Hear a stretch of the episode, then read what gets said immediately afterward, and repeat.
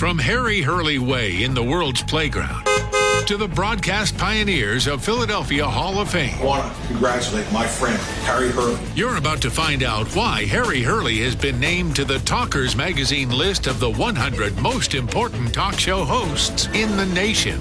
Live from the studios of Town Square Media in Northfield, it's Hurley in the Morning on W P G Talk Radio ninety-five point five. Uh, you know, Governor Ron DeSantis must be doing a great job. I'll explain in just a moment. Seven minutes past the hour. Thanks for waking up early in the morning. Uh, busy news day. We have Kirk Conover dropping by at seven, Chuck Malamut at eight, Doctor Newkirk for the first half of the nine o'clock hour, and then wide open forum to end the program. Uh, jam-packed day already underway. How about this weather? It's uh, everything that last week we told you it was going to be. It was just going to rain. After Friday, that it would just continue to rain all the way until Wednesday, which is tomorrow. Wow. Let's ch- take a quick peek. Hold on a second. I looked at this at around two thirty, but that's always subject to change. All right, so here's the deal. Wow, this is surprising. Oh, no, no, no, no, no. That's New York. Hold on. Let's go back home. Wow. This is just incredible. So light rain right now. Right now it's not raining, but it will be raining again within the next probably forty-five, about an hour from now. It'll be light rain. Then from about nine o'clock until three o'clock this afternoon, it will be a steady rain. Then it will be light rain all the way through to four a.m. Now let me go to tomorrow. Whew. All the way through till eleven a.m. tomorrow. Wow. Crazy. But it doesn't look like a lot of rain. I'm looking at tomorrow between midnight and eleven a.m. tomorrow. zero point two four inches of rain. So that's not too bad. And then, of course, sunny for Thursday. This calendar is crazy. It'll be sunny on Thursday, Friday, Saturday, Sunday, Monday, Tuesday. That's as far as the um, Dark Sky app goes. seventy-one will be the high on Thursday, seventy-three on Friday. Friday looks perfect. Let me see what it's going to be like when our dinner guests will be venturing out. Let me just say, starting at around eh, eleven miles an hour on the wind out of the west-southwest. Not not bad. And it'll be room temperature, about seventy-one to seventy-two degrees when our dinner guests make their way to Resorts Casino Hotel. But once you're in the car, you're safe. I mean, you'll be parking and I'm getting distracted because there's something that I'm looking at that was just sent to me that I find very interesting. I have to process it. I can't comment on the fly to the listener that sent it to me. But yeah, it'll be very, very nice. Uh, that's all I asked for. I wanted Thursday, when we're bringing a lot of stuff in, to be manageable, and I wanted Friday nice for our guests, even though once you're in the car, you're in the clear, depending on how you park. If you park in the South Park or one of the flat lots, that'll, that'll be up to our dinner guests. All right, so I mentioned Ron DeSantis. He must be doing a great job. Now, how do I know that? It's very simple how I know that. The Democrat media, they've been trying, I mean feverishly, twenty-four seven, trying to make him look bad. Now, you do understand, In a, in a catastrophe of this proportion, it's almost impossible to look good. You've got areas of your state that have been actually removed, maybe permanently gone. And I, I don't see how that can be denied. You're talking about sections of Fort Myers Beach and elsewhere where it's now the Gulf of Mexico. It's water. Where homes stood, it's now water. And that might be the new footprint. I mean, who who says that's going to recede? And I don't see that going back to the footprint that was there before. So what I'm getting at is it's really hard to look good when people have died. They're going to find more people that have died. I, I think this many days into it, at least it's not, as the Lee County Sheriff uh, initially said, Marzini, he said hundreds. I, the latest number I heard was about eighty-five. It's still unimaginable. It's horrible, but much better than hundreds. So they've tried to pick and and really nitpick even. So they say, for example, uh, why didn't Lee County evacuate sooner? Remember, you can ask people. We, we had a lengthy conversation about that several days ago.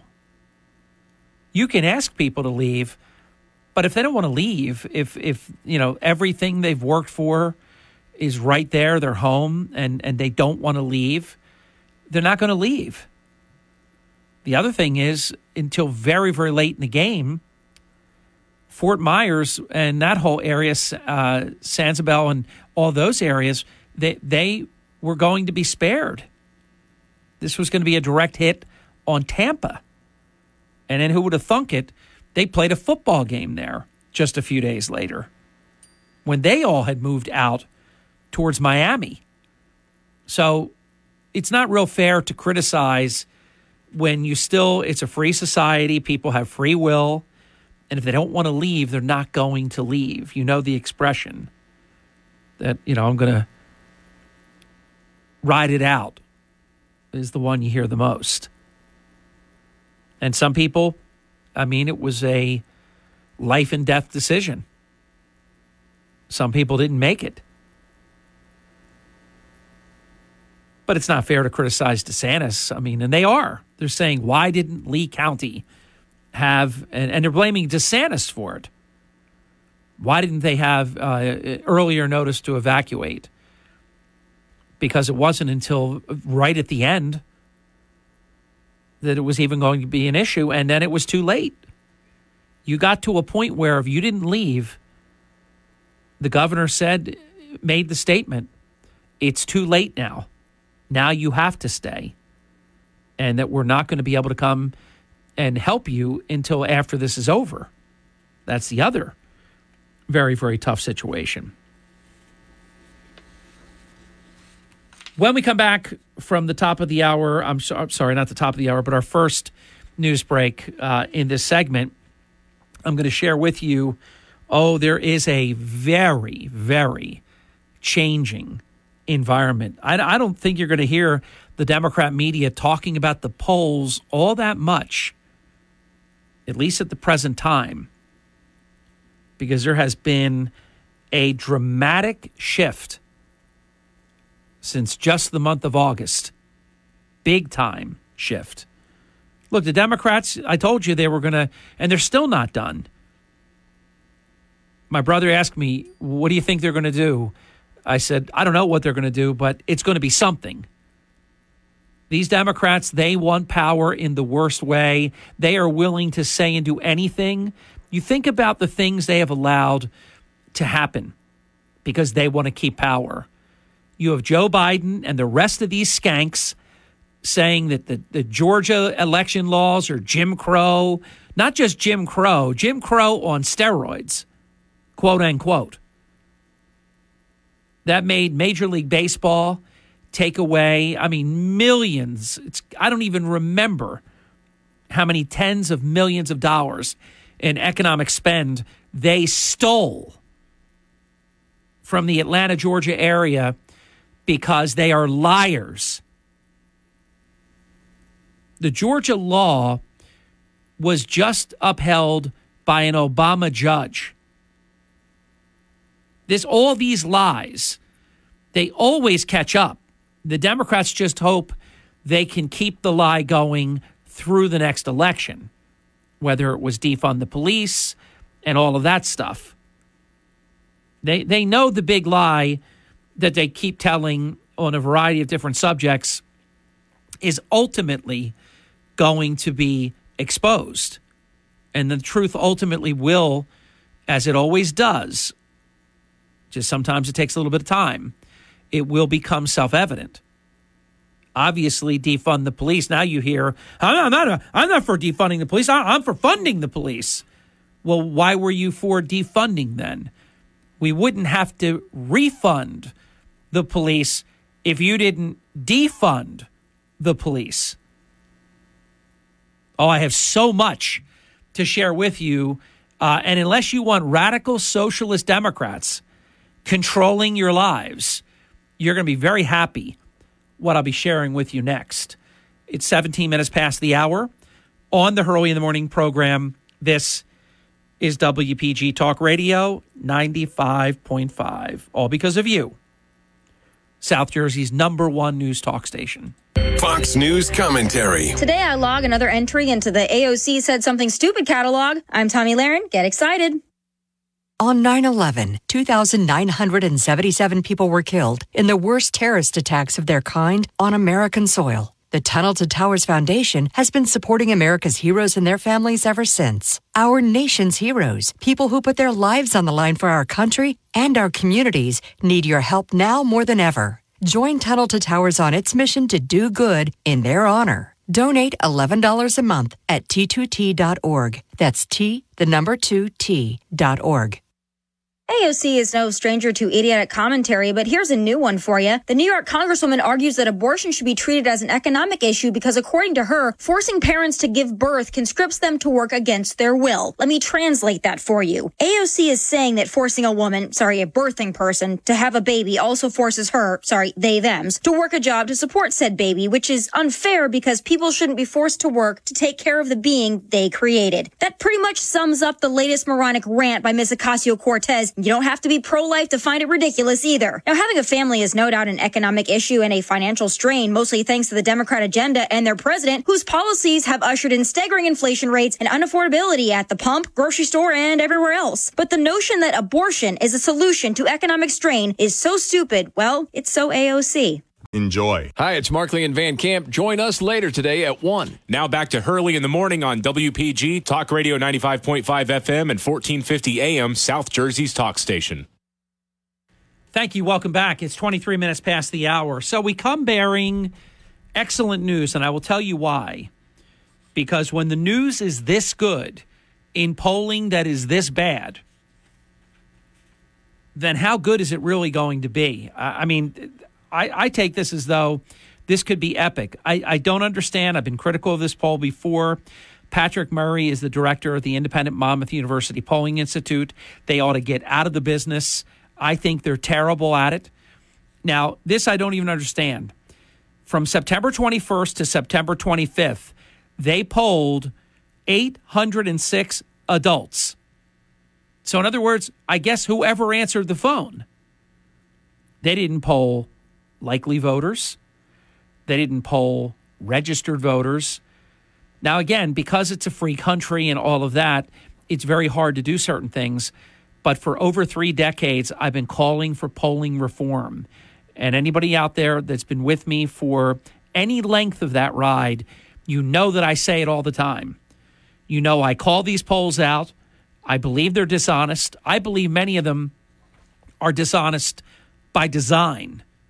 And they always seem to favor the Democrats. But not this time.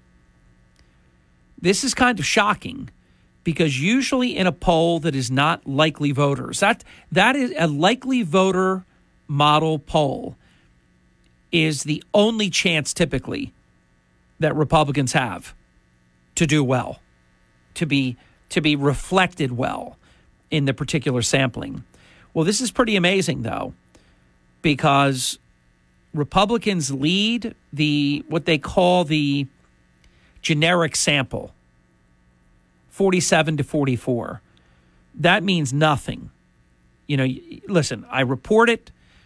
I'm happy to say it, but it means nothing. It doesn't matter how the, the accumulation of New York and California and Illinois and anywhere else you want to pick that can you can oversample and it has no bearing on how four hundred thirty-five House races or thirty-three or thirty-four Senate races, because it's thirty-three, thirty-three, and thirty-four, depending on the on the particular two-year election cycle on the Senate side, because obviously you cannot divide one hundred. You can't split one of the senators three ways. So you have ninety-nine. If you did thirty-three, thirty-three, thirty-three, it would be ninety-nine. And where's the other one go? So one two-year cycle, thirty-four seats would be up. The way the country was set up, and it's worked very well despite some of the dirty stuff that goes on, it just annoys me. I watch how they they fight against things like signature verification. There's a state, I mean, what are they, proud of themselves? They fought and took to court that they don't think you should have signature verification. What's wrong with these people? How dishonest can they be? Why wouldn't you want signature verification? Look, if you've had a stroke and your signature is now shaky and it looks different, you go to your board of election or whatever they call it in your particular community and you sign a new signature card. If you can't sign at all, uh, there's a way to handle that as well, where a mark can be your signature. That's signature verification. Who would not want that? Only a cheater would not want that. Voter I D, signature verification. If you don't want that, you want to cheat. There's no, I'm not going to even have a debate about it. But this nonsense of polling unlikely voters and then making headlines about it is, is just getting very, very old. This guy Murray, though, cracks me up. I'm no fan. Quote, because the congressional map favors the G O P, Democrats need to do more to keep it close in order to hold on to their House majority. Because you see, everything's always about how do the Democrats stay in power? It's not just reporting what is. It's always what angle, what do we have to do? What cheat can we do? What else can we do? Can we poll unlikely voters? Will that help? Well, that didn't work too good this time. So there's a ten-point swing. And I would tell you, look, I'm spending time on it because it exists. But we should just, the moment we talk about this, just forget about it. A poll like this doesn't even matter. I'm happy that it that it came out the way that it did, because believe me, if it was the other way around, see, this ensures that it will get almost no coverage. Sean Hannity will mention it. I'm mentioning it. Kilmeade will mention it. A few people around the country will mention it. But if it was the other way, oh my gosh. Nirvana. They would be going crazy. And they wouldn't even whisper at the end, eight hundred six adults. Why wouldn't you poll? I think polling should only be likely voters when you're talking elections. If you're talking about public opinion on something, then poll everybody. But if you want to know what is the likelihood of one side or the other prevailing, then why would you do anything other than look for likely voters and do it in a manner that is objective, not subjective? Sample the correct number of Republicans, Democrats, and independents, and then you're onto something. This is just a terrible, terrible result for Democrats. There's nothing good in here. The key issues are inflation, eighty-two percent, crime, seventy-two percent, elections and voting, seventy percent, unemployment, sixty-eight percent, and immigration, sixty-seven percent. Notice abortion, climate change, all these crazy things that Democrats are trying to distract the voters with, they don't even register. as important. They're only important with whoever the minority of people that that make it their sort of mantra. Climate change. Hurricane Ian, climate change. Everything, climate change. Notice it's not global warming, though, anymore, is it? That didn't work out too good for them, so they had to flip that. It's Hurley in the Morning. We continue on W P G Talk Radio, ninety-five point five South Jersey's number one news talk radio station. And it is Harry Hurley asking you to seize the deal. What a great opportunity you have with Seize the Deal. There, there is, and you can go, go to seize the deal dot com, and you can purchase the South Jersey golf card. You can play seven fabulous golf courses for just one hundred forty-nine dollars. You can get your South Jersey golf card right now at seize the deal dot com. Great deal. This is the Town Square, New Jersey Info and Weather Network. Approaching thirty-two minutes past the hour, Hurley in the Morning, with three stories that you can follow on our W P G Talk Radio ninety-five point five app. Our region for Halloween, trick or treat in the age of fentanyl. I shared my thoughts with you. It's, it's kind of sobering. See if you like it. Uh, it's tough stuff. Atlantic City Board of Education member John Devlin speaks out about child sexual abuse in Atlantic City. And speaking about Atlantic City children, they're in danger. What are Laquetta and Marty Small dot com? From the Town Square, New Jersey Info and Weather Network, I'm Chief Meteorologist Dan Zarrow. It's still raining. We might see another inch or two of rain before things finally dry out tomorrow. Expect on and off waves of rain today, mainly on, with some heavy stuff along the way, maybe even rumbles of thunder. Windy, cloudy, and cool with moderate coastal flooding at high tide. Temperatures stuck around fifty-five. Rain breaks apart a bit tonight, finally tapering off tomorrow afternoon and evening. Get weather twenty-four seven wherever you are. Download our free mobile app today. Early in the Morning, W P G Talk Radio ninety-five point five and on the W P G Talk Radio app. It's Hurley in the Morning, anytime, anywhere, on the W P G Talk Radio app. Harry Hurley on W P G Talk Radio ninety-five point five. Thank you. Welcome back. I was checking my uh, communications that come in during the program, and on uh, Facebook Messenger, a listener wrote, Harry, what's up with Bruce Willis? Uh, haven't seen or heard from him lately. So I imagine I just wrote real quick. I said, I'll address it right out of the break. This just saved me from typing a whole narrative because it's it's not a two-word answer. Bruce Willis uh, is sixty-seven years old, always seemed younger uh, than his age, even with the receding hairline, uh, just seemed very vital and and. younger than his years. We talk about biological versus chronological age. Bruce Willis sadly has what's called aphasia. Aphasia is a brain disorder that affects speech and cognition. So Bruce Willis is failing. He got to the point where he can't, I believe he can't act anymore because he can't remember the lines. So he had ways, I think they had ways, like some cheat sheets on the floor and some different things, and he kept it going as long as he could. I don't believe that he's in a position to uh, to do that. And uh, I'll tell you, we're we're obviously every day we're all getting a day older, but we're we're seeing so many sad things right now. A lot of people passing away.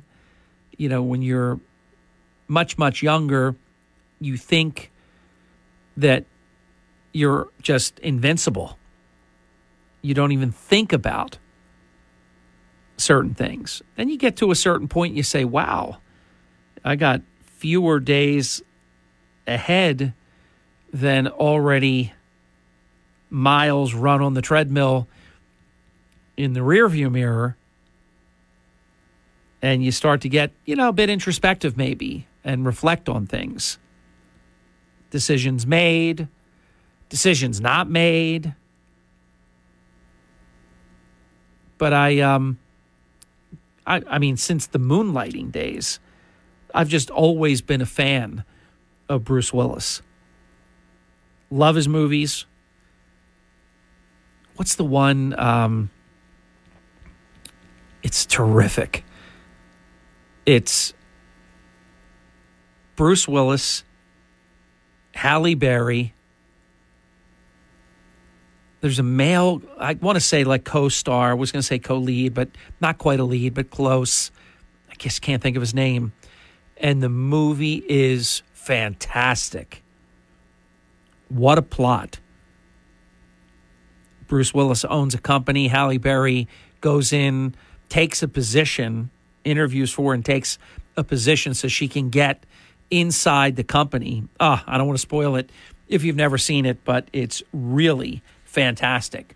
All right, more polling news. So to the listener, generally to the listener, uh, that's your update on Bruce Willis aphasia, and uh, you're probably not going to see much of him because it's it's only going to get worse.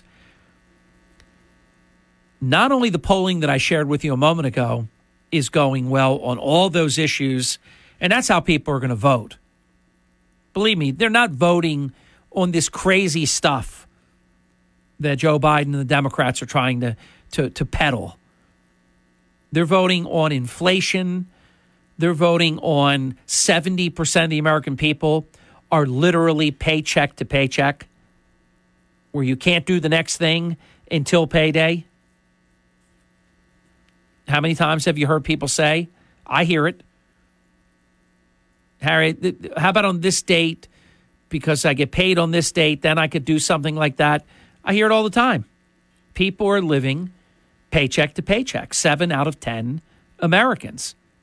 And it doesn't have to be this way. It shouldn't be this way. And before this horrible administration came in, it wasn't that way. Inflation was basically zero. Gas was basically two dollars a gallon. Wages were up. Goods and services were affordable. I mean, I know you look at this stuff. Look at the cost of everything. I told you about the guy on Facebook had five little things on the on the conveyor belt at the uh, the grocery store, and it was something like fifty or sixty dollars. Tough decisions being made right now, and the and this whether it's Biden or Harris, this this group of just misfits and incompetence,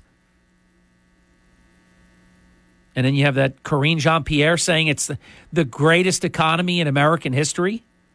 My gosh, their dishonesty is is stunning. It's breathtaking. So more polling.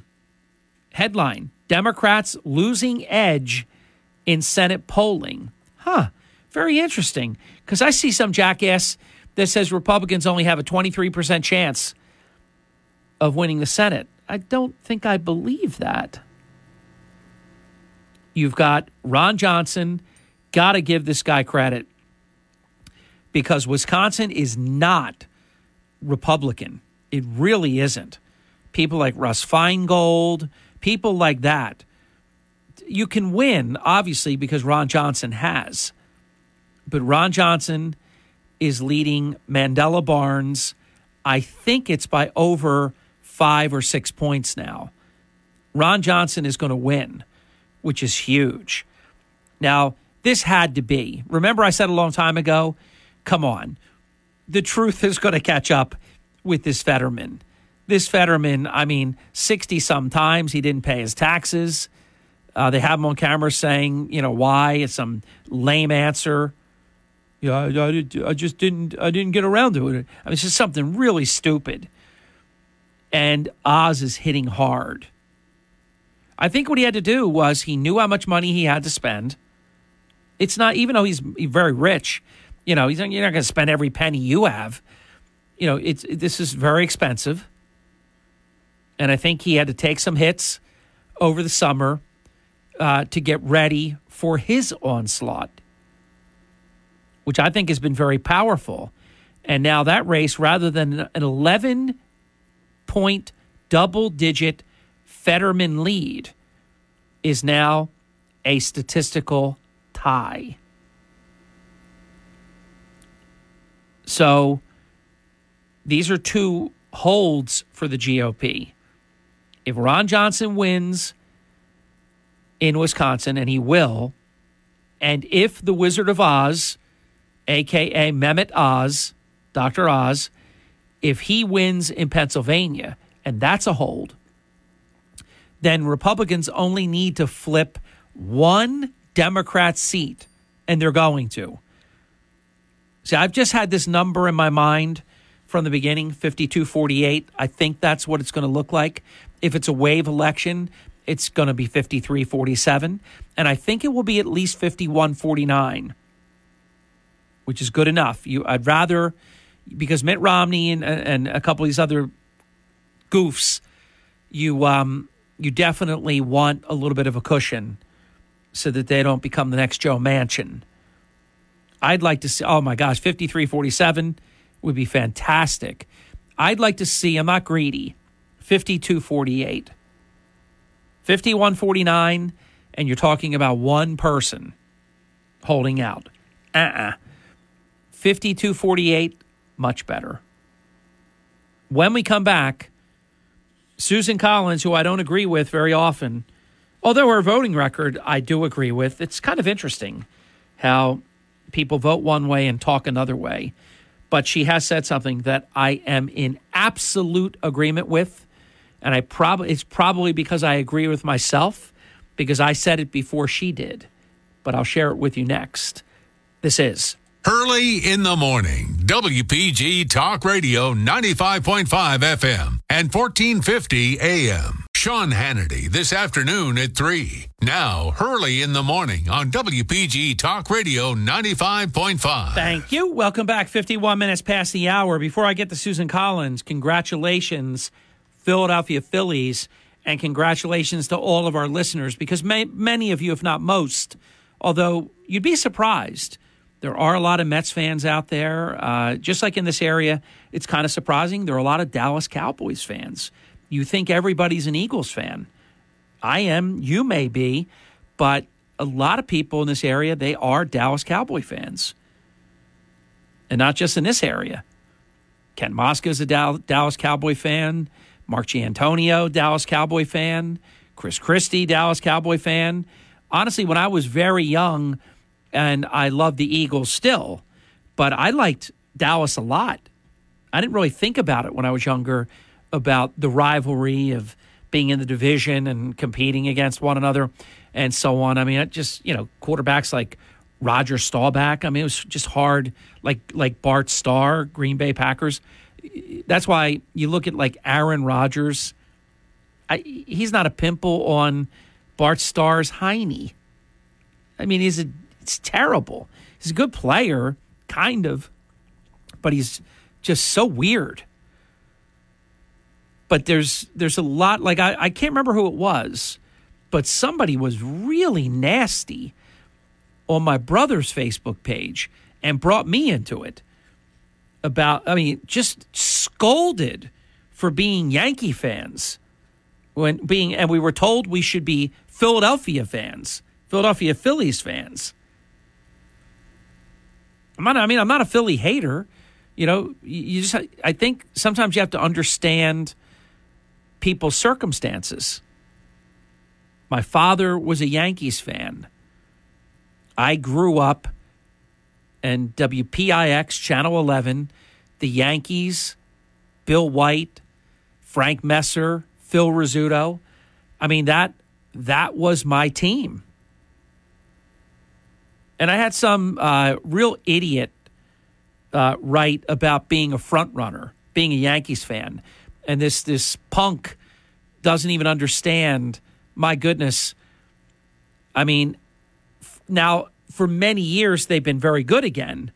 But for the longest time, until like nineteen seventy-eight, my entire childhood, the Yankees were not very good. They had just ended one of the great runs of all time through Babe Ruth, Lou Gehrig, Joe DiMaggio, Mickey Mantle. they went through those three, even though there was crossover. Uh, I mean, Mantle played with DiMaggio for a little bit. They are three different eras. I mean, the Yankees were not good at all. C B S owned them, didn't do much with it. George Steinbrenner bought them from C B S. I don't know if you remember that. And then they became a winner. But I didn't like the Yankees because of being a front runner. The Yankees were not a good team. They and I didn't care. They were my team and still are. But I'm happy for the Phillies because I do like the Phillies. Chuck Malamut, who will be here a little bit later this morning, he used to like the Phillies, and he, then he went Dodger Blue on us all. Also, too, Chuck, congratulations. My goodness, it has been a brutal run on Wall Street, but the Dow soared yesterday, seven hundred sixty-five points, second best day of twenty twenty-two. Thank goodness. Dow was up two point five nine percent, NASDAQ up two point two seven percent. Treasury yields fell uh, after a report on U S manufacturing came in weaker than expected. Uh, and that means that the Federal Reserve Board won't have to be so aggressive. That's been the big thing. They're just so darn aggressive at wanting to depress our, our country. So this was good news. And finally, a good day. All right, so we got the Phillies check. I'll talk about Aaron Judge in a moment because number ninety-nine has cost me a lot of sleep. I don't get enough to begin with, but he has cost me a lot of sleep over the past few weeks, and we'll talk about him in a moment. But let me uh, keep my word to you and mention about Susan Collins because she said, and I agree with her, it's very harsh, but I agree with her. She says she wouldn't be surprised if a lawmaker is killed. Because that's what's happening in this country. You can cut this vitriol with a knife. It's so thick. It is such a dangerous time. Her concerns are supreme, and, and they go even further.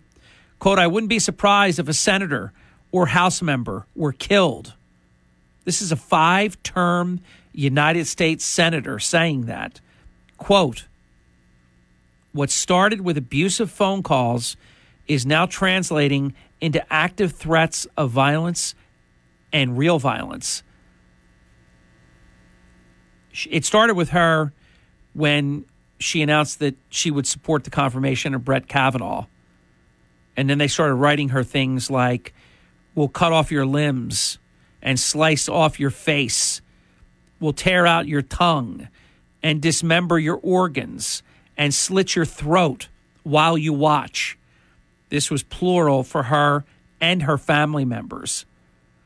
And and these vicious people print personal phone numbers and addresses. It's like what these people did with the Supreme Court. Have you noticed that, remember when they say, and they get crazy about Trump and they say that, um, you know, he he he's attacking the judiciary or this and that. What are the Democrats doing? They have been absolutely trashing the Supreme Court. Remember uh, jerk uh, Schumer? Gorsuch and Kavanaugh, you're going to feel the whirlwinds. You're not going to know what hit you. These Democrats are setting people up to be killed. And Susan Collins is right. All right, the music is going to play me off in, in about ten seconds. So let me give you my latest crackerjack analysis because, as you know, we have a great track record with these things. Aaron Judge will become the Major League Baseball all-time single-season home run record holder. I mean, if it was mine to guarantee, I would guarantee it. But he's making it interesting, though. He is down to probably about twelve to fifteen at-bats. That's it. Three games. Now, if he, think about it. If he doesn't do it today, because it's a doubleheader, two oh five p.m. and eight oh five p.m., that one's going to hurt. I, I'm really rooting for Aaron Judge to get it during the, the day game today, because I have been up against it. We've got all that we do here with you, all the digital stuff that we do, and I am very, very busy planning dinner for two hundred thirty some people. It's been, it has been, it's been a whirlwind on this end, but he's going to do it. And he's going to be the recognized all-time season single season home run king. W P G Atlantic City, W E N J H D three Millville, a Town Square Media station. Everything you need to know in six minutes starts now. Kirk. From Harry Hurley Way in the world's playground to the broadcast pioneers of Philadelphia Hall of Fame. I want to congratulate my friend, Harry Hurley. You're about to find out why Harry Hurley has been named to the Talkers Magazine list of the one hundred most important talk show hosts in the nation. Oh, that's beautiful. Live from the studios of Town Square Media in Northfield, it's Hurley in the Morning on W P G Talk Radio ninety-five point five. And we have returned. Oh, my gosh, was the break just exhilarating. I wish we all could have taking the break together here in the studio. It was spectacular. Ladies and gentlemen, Kirk Conover is here. Chuck Malamut, a mere hour away. Doctor Newkirk for the first half of the nine o'clock hour. Wide open forum for the second half of the hour. And before we get into some of the um, the economics that I know is uh, Kirk Conover's very nirvana, uh, there's a couple things I want to talk about. But first, let's say good morning. Hello, Kirk. Good morning, Harry. Always a pleasure. Uh, my honor, your honor. Now, let me ask you, uh, because you can be a bird's eye witness, uh, your reflections of Hurricane Ian. Well, it was um, big rain and scary winds at certain times, but it wasn't. It wasn't like Sandy. I can tell you that much. Sandy had much more uh, consistent high winds involved with it. Uh, a sidebar for a second. I want our audience to understand Kirk is speaking from the South Carolina perspective, because obviously uh, if you were in, uh, say, Fort Myers Beach, uh, it was probably the scariest thing uh, in, in who knows, and, and certainly there, those folks' lifetime, because it flattened Uh, Fort Myers Beach. Some of Fort Myers Beach is just simply gone, gone forever. So you're speaking from the South Carolina perspective, which by the time it, it bulldozed through Florida, it hit South Carolina at about ninety-five miles per hour. So that was nowhere near the strength of Superstorm Hurricane Sandy. Yeah, it was Um... officially a Category one that strengthened out in the ocean after going across Florida. And it was officially a Category one, and the eye um, went over Georgetown, which is about twenty-five miles south of our house in South Carolina. And like I said, it was uh, torrential rain, um, but the area was ready for it because they hadn't had rain for a while, so it soaked up, you know, pretty good. There was no puddles on the lawn or anything. And the wind was, um, you know, steady at, uh, I would say, less than hurricane force for a while. And then all of a sudden you'd get one big freight train burst of wind that would last, you know, two, three minutes. And that was scary because uh, the, the house would make noises we never heard, simply because this, the, the house is built to, uh, you know, resist any type of hurricane force winds. It's built to modern standards. It's all strapped down. It's got a big, huge plywood wall across the middle of the house from top to bottom that holds everything together. Uh, in the event of a hurricane, that I know that only because we were here while they were building the house. I asked about the wall. And it's got tempered glass, and uh, after everything uh, passed, uh, there was a big uh, dry. The back of the storm was dry. We still had the winds, uh, but they weren't scary winds. They were more, you know, forty, forty mile an hour winds. After that passed, I, you know, walked through the neighborhood, and um, basically uh, tree branches, palm fronds, and uh, leaves. That was about it. There wasn't any damage I could see. Did uh, Did you report all damage to the shore agency? And that's my uh, joke for the morning. But on a serious note, did you have any damage? No, no. It's fortunate. No damage. Uh, all we did, uh, you know, the next morning when the sun came out, we just went out, cleaned up the leaves and the palm fronds, and uh, we were done. And going out the next day, um, which w- was uh, Saturday, it was bike week, and the bikers were out in force. Uh, traffic was heavy, and uh, everything was sort of back to normal. They had a few roads closed that went down to the beach. We're a big, a big block from the beach, and the roads that go directly down to the beach were were closed uh, so they could clean up, you know, clean up the road. And then uh, the next day, going down into um, what we thought might have been the hardest hit area, uh, Merle's Inlet. Um, you know, it was just all the the salt marsh grass all over the place, and that was the only cleanup. We didn't see any damage to any buildings. Um, the restaurants were all open. Everybody was back to normal.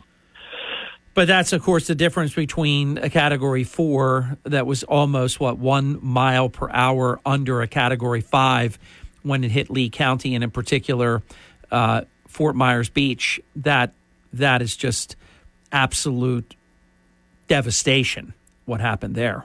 Yeah, we, yeah, we have so many friends that have moved to that area, and all they do, all, all, you know, they just say it's, it's a beautiful area, lots of things to do. And you look at the photographs, uh, aerial photographs, on-the-ground photographs, you see pictures on T V, and there's stuff that's completely gone. Yeah, flattened. That was completely viable the day before yeah. Ian hit. When you, when you look at the picture of, of the day before, and then you look at the picture post Hurricane Ian, it is it is so it's it's just heartbreaking. It's so dramatic. You it just can't believe. And the Gulf of Mexico uh, has taken ownership of of a good portion of uh, Fort Myers Beach, maybe I guess permanently. Yeah, and the uh, the bridge uh, to Sanibel. I mean, they were talking on the.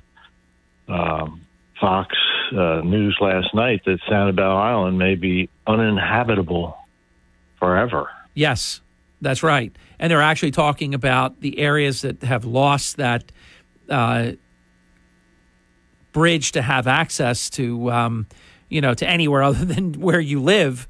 Uh, they're talking about some kind of, I don't know if it's going to be the Army Corps of Engineers, but some kind of temporary bridge is going to be built while they rebuild. You have to figure this is a this is a combination of weeks, months, years, depending on the particular area. And some people are never going to be able to go back, and some people don't want to go back.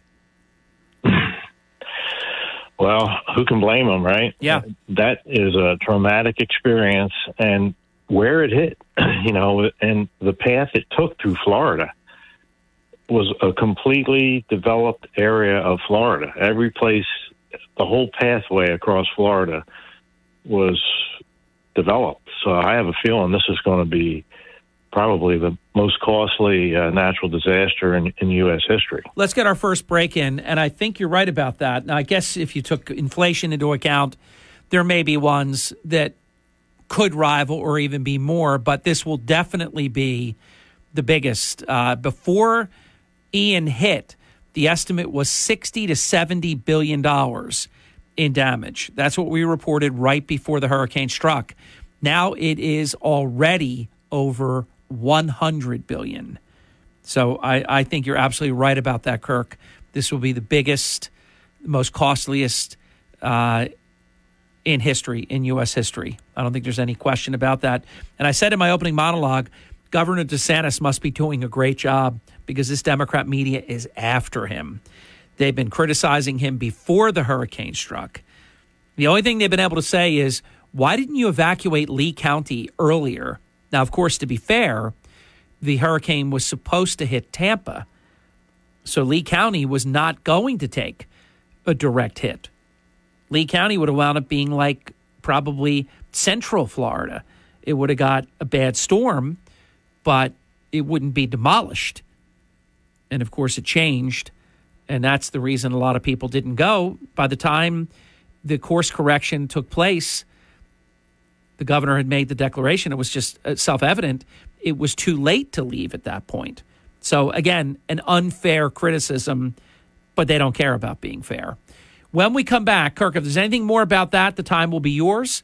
But I have a Philadelphia item for you next.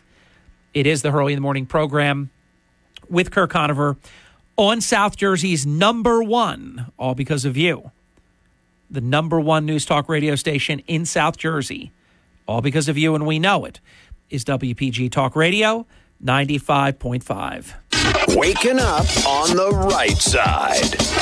This is the Sean Hannity Morning Minute. There's a new Monmouth University poll that came out. Over eighty percent of Americans now saying inflation is the top midterm issue, and only thirty percent approve of Biden's handling of it. By the way, who are these thirty percent? I don't know who they are. Americans rated abortion. Democrats think that that will get them over January sixth, abortion, and Republicans are racist, sexist, misogynist, blah, blah, blah. We'll get them over the finish line. It's not going to work. Anyway, they have rated abortion, which Democrats are now demagoguing about, lying about, the centerpiece of their midterm campaign messaging, because they can't run on the economy, inflation. They can't run on record high gas prices. They can't run on safe and secure borders. They can't run on safe and secure cities and towns. There's nothing that they can point to that they can say, oh, we're successful about this. From coast to coast, from sea to shining sea, it's the Sean Hannity Show.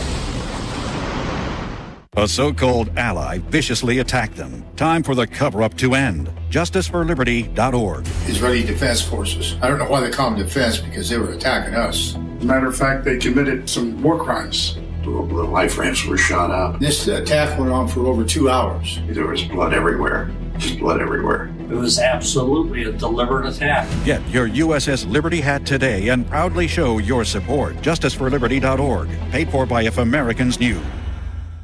Finding great candidates to hire can be like, well, trying to find a needle in a haystack, but not with ZipRecruiter. Its powerful technology actively finds and invites qualified candidates to apply to your job. So while other companies might deliver a lot of hay, ZipRecruiter finds you the needle in the haystack. See why four out of five employers who post a job on ZipRecruiter get a quality candidate within the first day. Try ZipRecruiter for free at ZipRecruiter.com slash free. That's ZipRecruiter.com slash. From the world's playground, this is Hurley in the Morning on W P G Talk Radio ninety-five point five.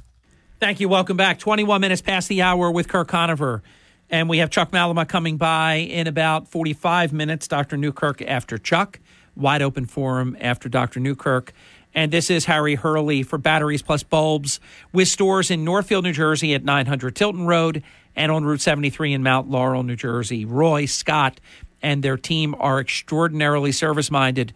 They have creative solutions to fix your cell phones and tablets, batteries for your various power tools, cars, boats, motorcycles, golf carts, and other devices. They have performance batteries. They have everything that you need to get ready for storm season, including generators. I think a lot of people uh, could have used one of those recently. At least I know eight hundred five of us could.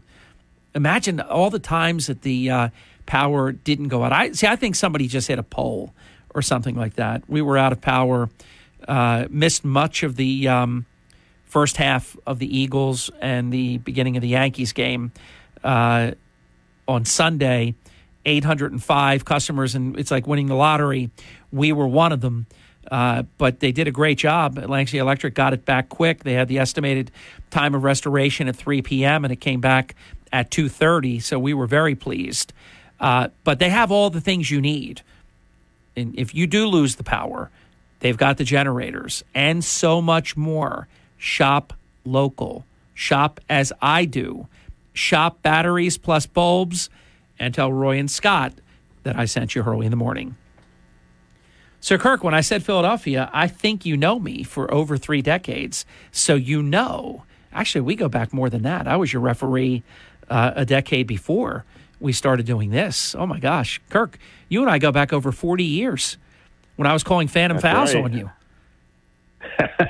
I mean, come on. This is crazy. So, you know, if I say Philadelphia, I teased during the uh, end of that last segment the Dateline Philadelphia when we come back. Kirk, we did the Johnny Carson rule. We didn't talk during the break. We didn't talk about what we're going to talk about before we talk about it. If I say I want to talk about Philadelphia with you, what am I thinking? The Philadelphia Phillies make the playoffs, and first time since two thousand eleven. This is true, and we did report on that. And what else am I thinking? Philadelphia Eagles are four and oh. Yes, the only undefeated team in the entire N F L. And the Eagles haters, and they write me, oh, they're losing their minds. When uh, when Charlie Kane and I picked our, our picks and we kept saying, Eagles are going to win. Eagles are going to win that one. Eagles are going to win that one. Eagles are going to w- win that one. I have them winning their first seven games. And I had people writing me, I mean, like lunatic stuff. Uh, well, I think they're going to beat Arizona. And then after that, I think they're going to beat Dallas. I really do, whether Prescott plays or this other guy plays. And then they have a bye week, so... Uh, this is um, this is a great start for the Eagles. Let's go back, though. You mentioned the Phillies first. I give them a lot of credit because it looked like they were going to fold. They had a really bad collapse going there. And when they needed it most, Kirk, they put it back together and strung a lot of wins in a row. And they're they're in the playoffs. It's, it's a great story. Yeah, I was. Uh, I had my doubts there for a while. I mean, they'd lost eight of eleven against teams that you know they obviously uh, have to beat to to be successful in the playoffs. So I was uh, getting a little nervous, and it was perplexing because the hitting just went away for you know two weeks. Uh, I couldn't. They didn't score runs. Uh, they got good pitching. And then a couple of games uh, when they did hit, uh, the pitching fell apart. Yeah. So it was it was a tough couple of weeks. I, I, all I kept thinking was nineteen sixty-four all over again. Now but, the Phillies, uh, you know that I like the Phillies, but I'm not I'm not really on top of um, what's going on. I, I mean, I follow them in the box score, and I mean I know that they made the playoffs and all of that. Their catcher, his name is like Real Muto or something like that. Is that the guy's name? Yes, J T okay. Real Muto. Yep. Real Muto. So I bring Real Muto up because he's done something rather extraordinary. I can't remember who the other catcher was, but it's been a long time. He's the first catcher in, I believe it's decades, Kirk, to have twenty-plus home runs and twenty-plus stolen bases.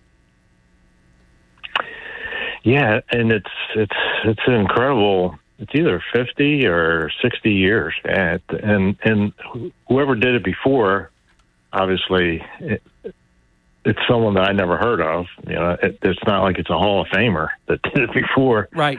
But yeah, and uh, you know, there's talk about him maybe having M V P type uh, credentials uh, when the season's over.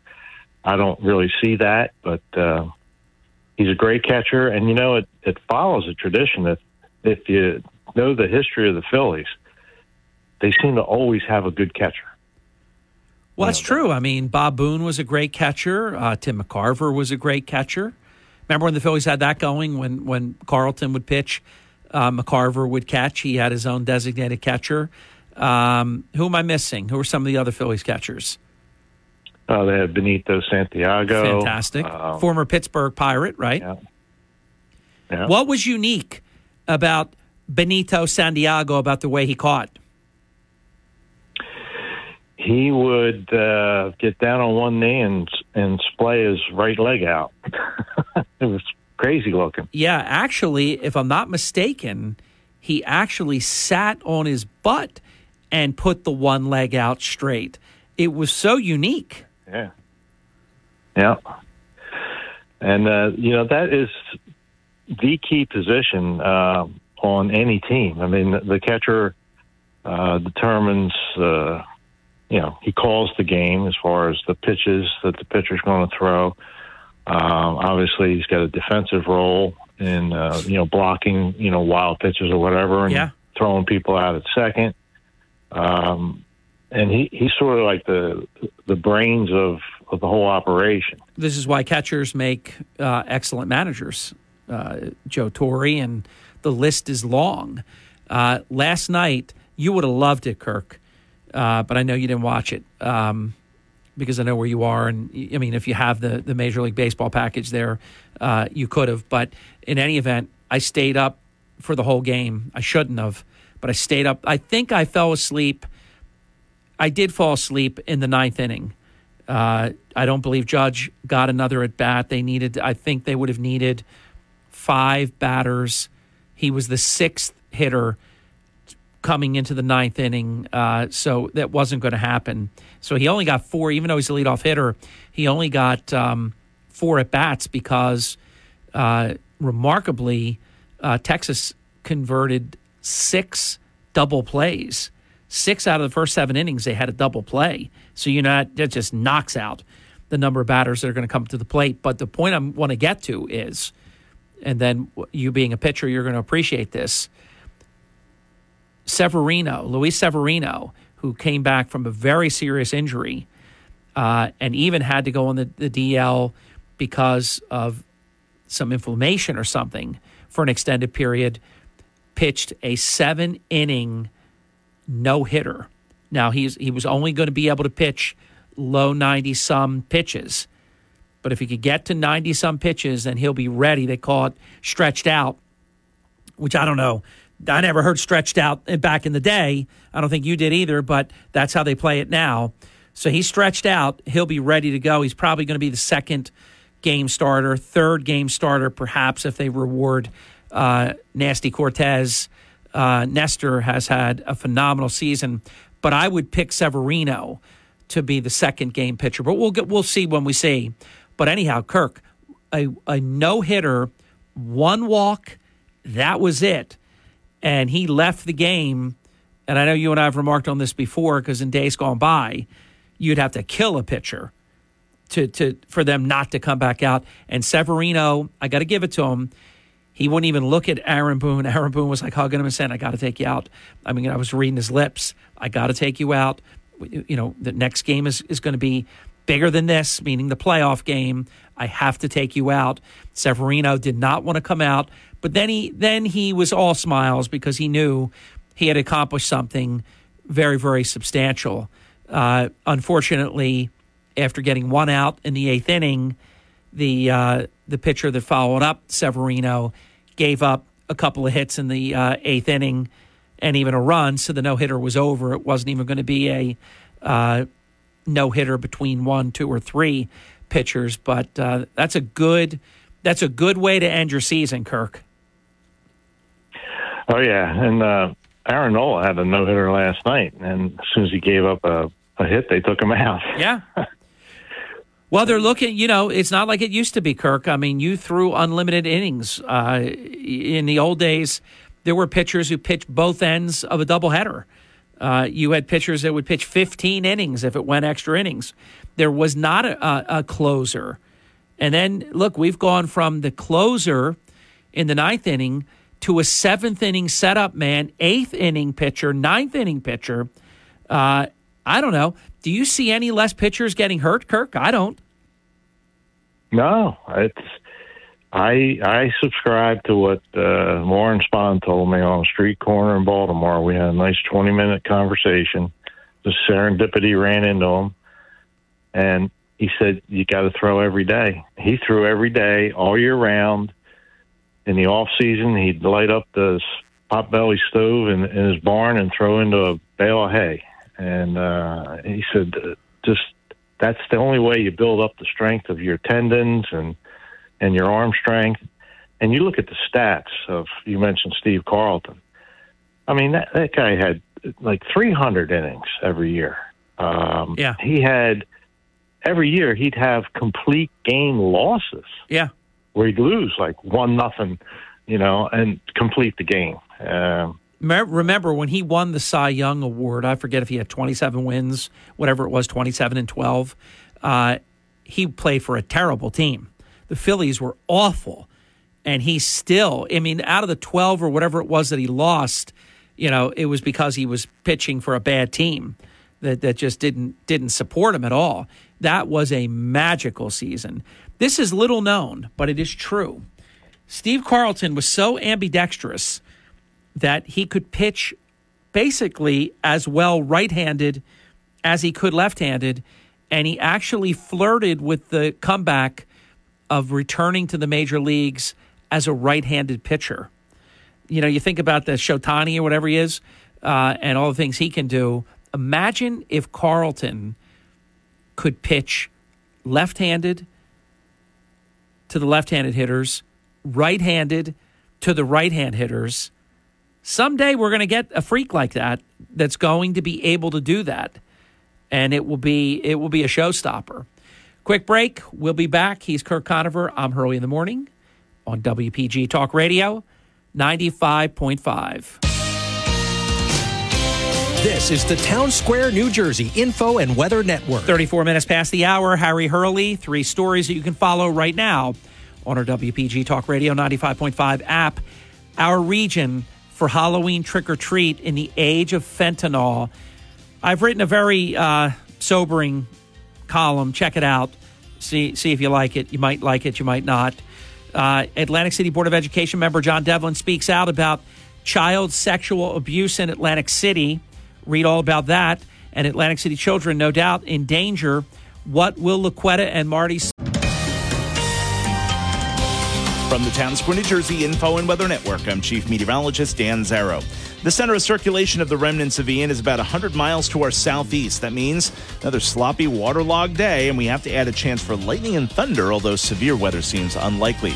Waves of rain today, heavy at times, windy and cool, high of only fifty-five. Rain should break apart a bit tonight. Scattered rain early tomorrow, finally tapering in the afternoon and evening. Some late-day clearing, high of sixty. Get weather twenty-four seven wherever you are. Download our free mobile app today. Ready to make the home in Hurley in the Morning. W P G Talk Radio ninety-five point five F M and fourteen fifty A M. When you need to know, it's W P G Talk Radio ninety-five point five. It is forty minutes past the hour. So, Kirk, if you use my logic, we're going to be able to figure this out together here. They, meaning this administration, they lie about literally everything, whether it's Georgia election law, which is much, much better than Delaware, for example. Uh, but Georgia is is um, Jim Crow on steroids, and the Major League Baseball takes away a multi, multi, multi-million dollar uh, economic spend for the Atlanta, Georgia region, and they take the All-Star Game away. Now an Obama judge has held up, held up as legal and constitutional Georgia's election laws. You're not going to hear crickets from these liars. So now we know Joe Biden's not running for president because, number one, he can't. But number two, he told Al Sharpton that he is running for president again in twenty twenty-four because he wanted to get that out. That's why you would tell Al. Uh, so he acts like he doesn't know if he's running, but then he tells Al he is running. Kirk, if you follow my logic, liars who lie about lying, this means Biden is not running. I concur with that logic.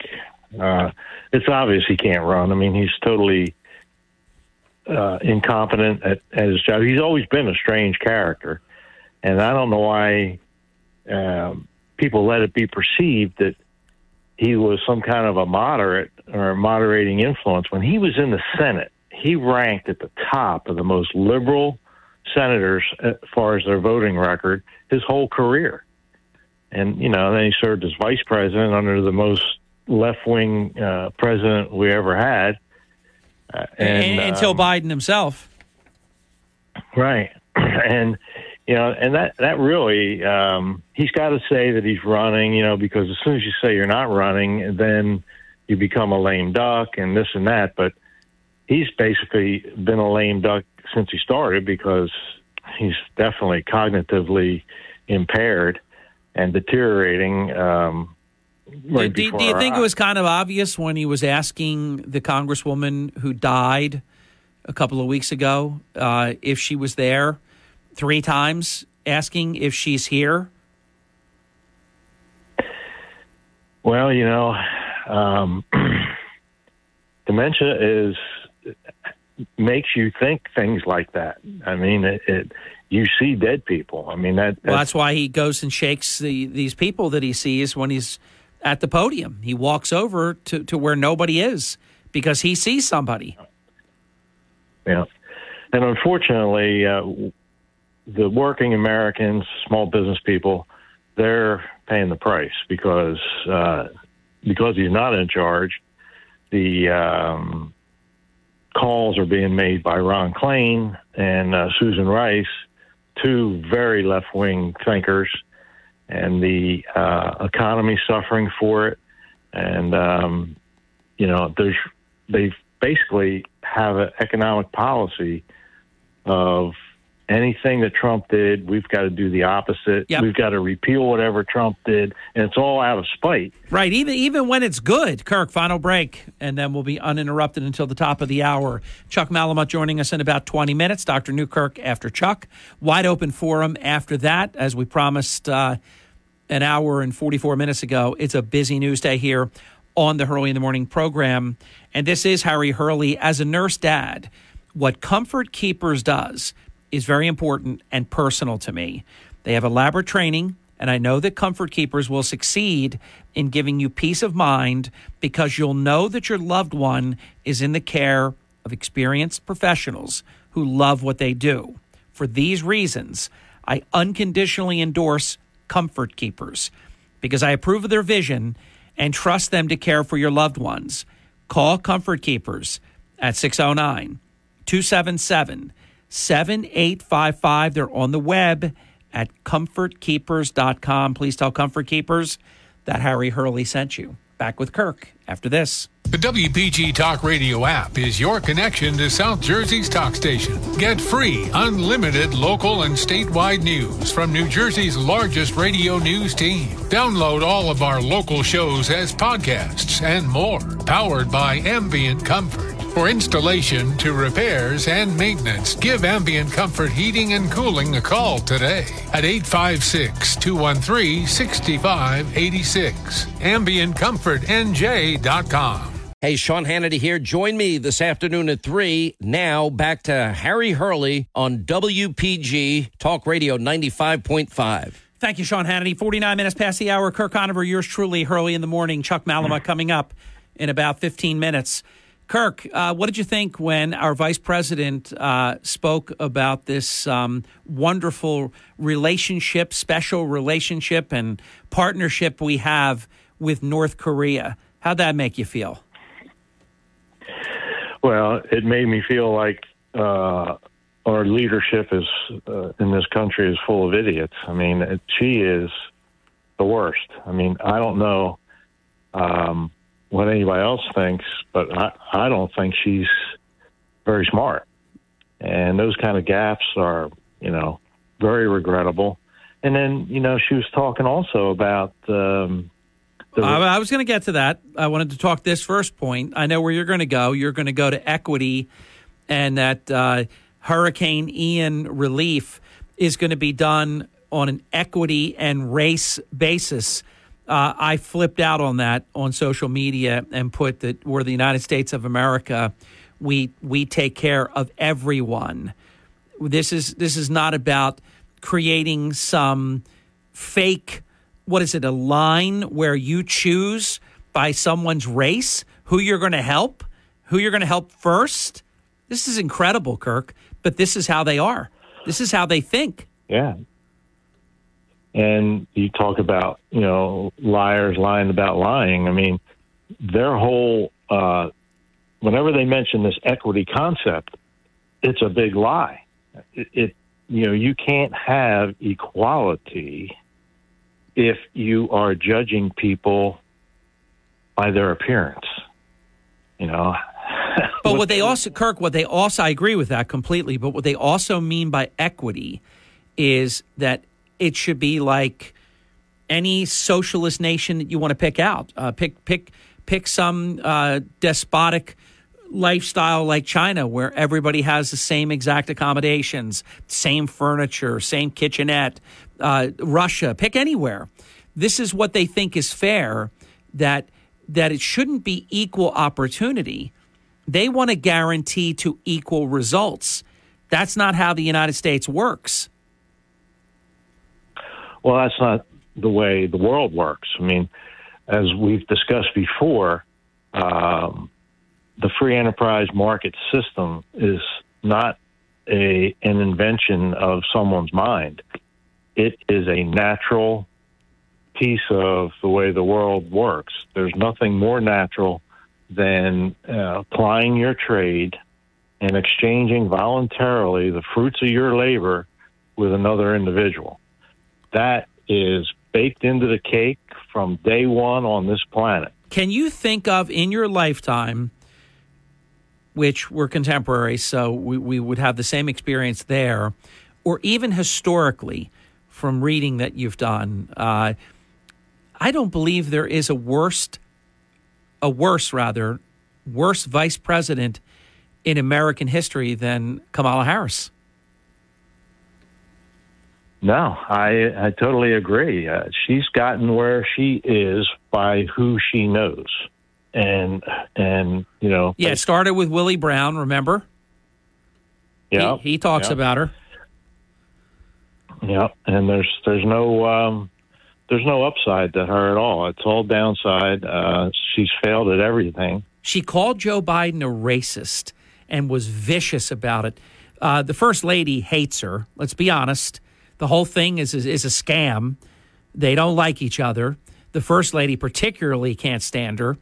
She got less than one percent in the Democrat primary, and Joe Biden, amongst all these other problems that he's created, created for America, if something happens to him, look what he did to America there. It's frightening, and like I said before, you know, their their economic policies are even more frightening, because it's all based on government action, and then they lie about it. Uh, and to, to think that she could actually be the president of the United States is, uh, it's more frightening than Biden's condition, you know, and, and that's saying something. It's, Which is so crazy, it makes me pray and root for Joe every day, because we can't have anything happen to him, uh, because we, the country cannot afford what a radical, I, I I can't even imagine.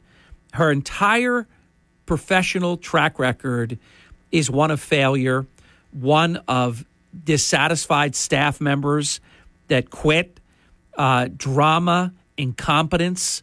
I mean, I don't even want to think about that. It's too painful. Yeah, and and if... Uh, in the awful event that uh, she became president, Uh, through some downfall of, you know, Joe Biden, I, what kind of economic policy is she going to have? You know, total leftist socialism. And that's been her whole career, too.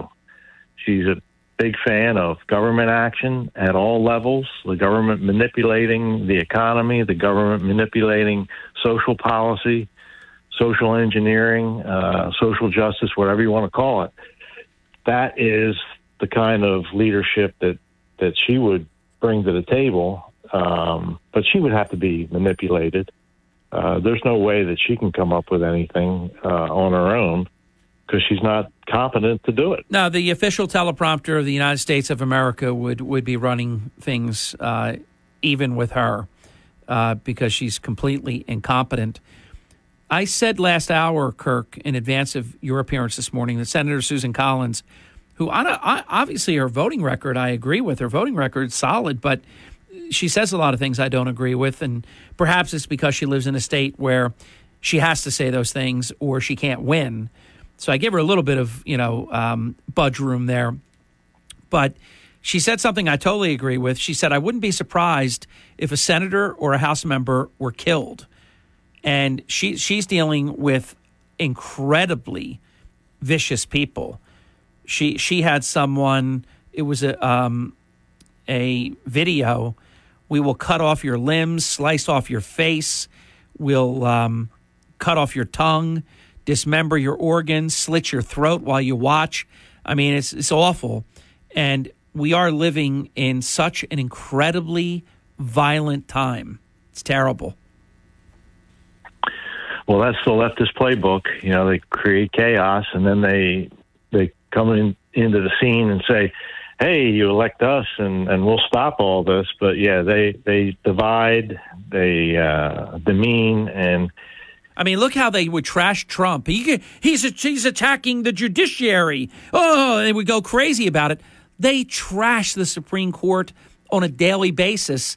Then they tout that the Supreme Court has the lowest ratings it's ever had.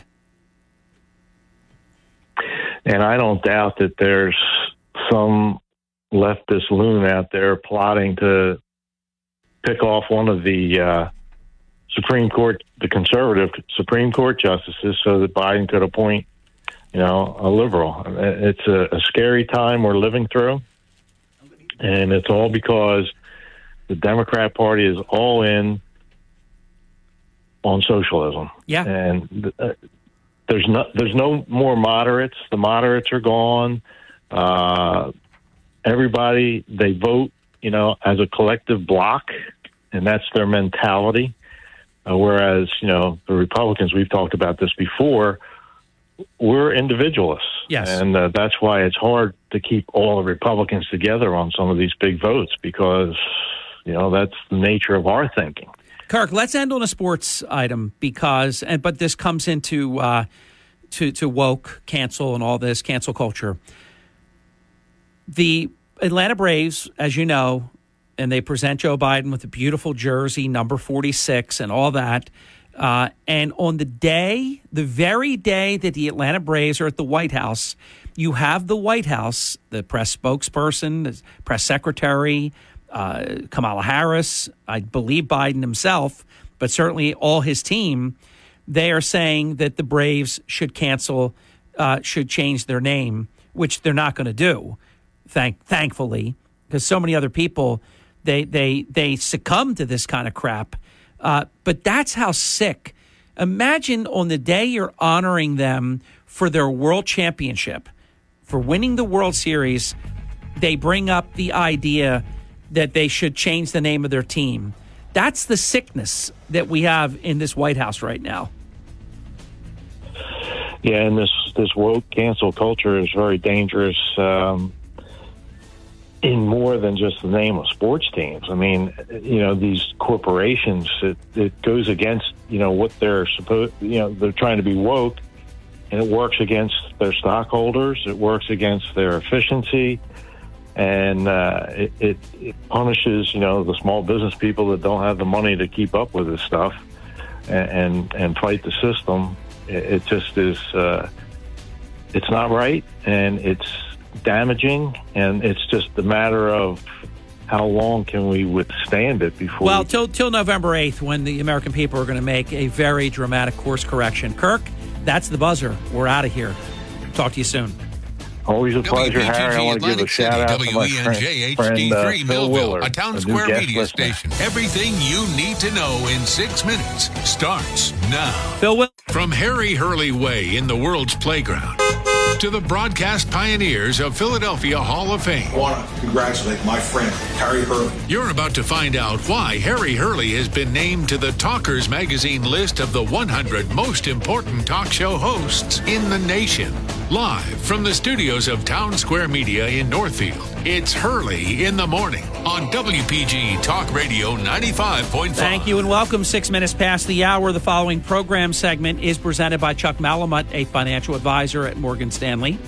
The information, views, and opinions expressed are those of Chuck Malamut and do not necessarily reflect those of Morgan Stanley or its affiliates. They are current as of the date of this broadcast, subject to change without notice. Neither the information provided nor any opinion expressed herein constitutes a solicitation for the purchase or sale of any security. This presentation is for informational purposes only. Morgan Stanley Smith Barney, member S I P C. And for those on hold, no calls this hour uh, by policy, but you can reach Chuck at six oh nine, three eight three, two oh one oh. That's six oh nine, three eight three, two oh one oh. Chuck, I know you don't think about any one day because it's not about it's t- spending time in the market, not trying to time the market. But I imagine yesterday was a beautiful thing after s- what seemed like so many straight days of bad news. But besides that, good morning. Good morning, Harry. Congratulations to you. Um, your New York Yankees, Kirk's uh, Philadelphia Phillies. I watched. Your up, former favorite I team. I stayed up last night and watched the celebration in nice. Houston. Um, got to hand it to the Phillies because it looked like they were going to collapse, but they got it back together. They got it done. Yeah. Uh, Milwaukee helped a little bit, but... Um, Now, did the Phillies need? They're the third wild card team, right? So they needed this new the, the new rule change, right? Well, the new, uh, I think the new rule change is there's three games on the road uh, for the wild card. Well, I thought there's an extra wild card team this year. No, I, I think. Well, I could be wrong, but I, I thought if I, thought I they had these play-in games and stuff. No, like that. No, if I my memory, if I well check it out, Harry. But I, it's my understanding, you get you play first round, uh, you play three games at the higher seed. Wow, what an advantage! So uh, you, so you know what? In a way, though, you play one hundred sixty-two games. You're, I mean, you're you're playing for something there. That's that's meaningful. I mean, check it out. I, I think that. Well, I, I take I, great pride in my product knowledge. I didn't know uh, that. Check, all right, you on a break or while yeah, we're chatting, but, you can. I want you to check that out. But you know, Harry, I think you're absolutely right. Uh, we walked out last Friday. Another you know miserable week, uh, a terrible quarter. Uh, three consecutive uh, down quarters, and and um, both for stocks and bonds. It, it's the longest streak in almost fifty years that this has happened. The S and P, uh, you know, was down five point three percent. The ten-year Treasuries were up eighty-five basis points.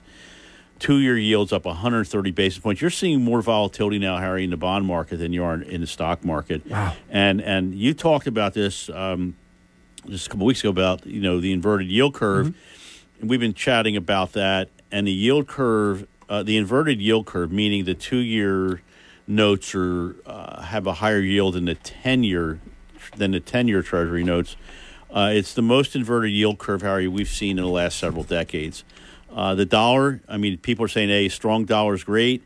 Uh, it's good to travel. It's good to get out of the country. But a strong dollar uh, up for the fifth consecutive quarter, increased by seven percent, Harry. It's the largest quarterly gain in nearly, nearly eight years. And there's a problem with that, is that, that you know, these multinational companies that, you know, have revenue overseas, uh, it's you bring it back, it's worth less because of, because of what's happening happening with the dollar. But the the big story, you know, uh, happens to be the tightening financial conditions. I, um, you know, obviously not just here in the U S, but also overseas.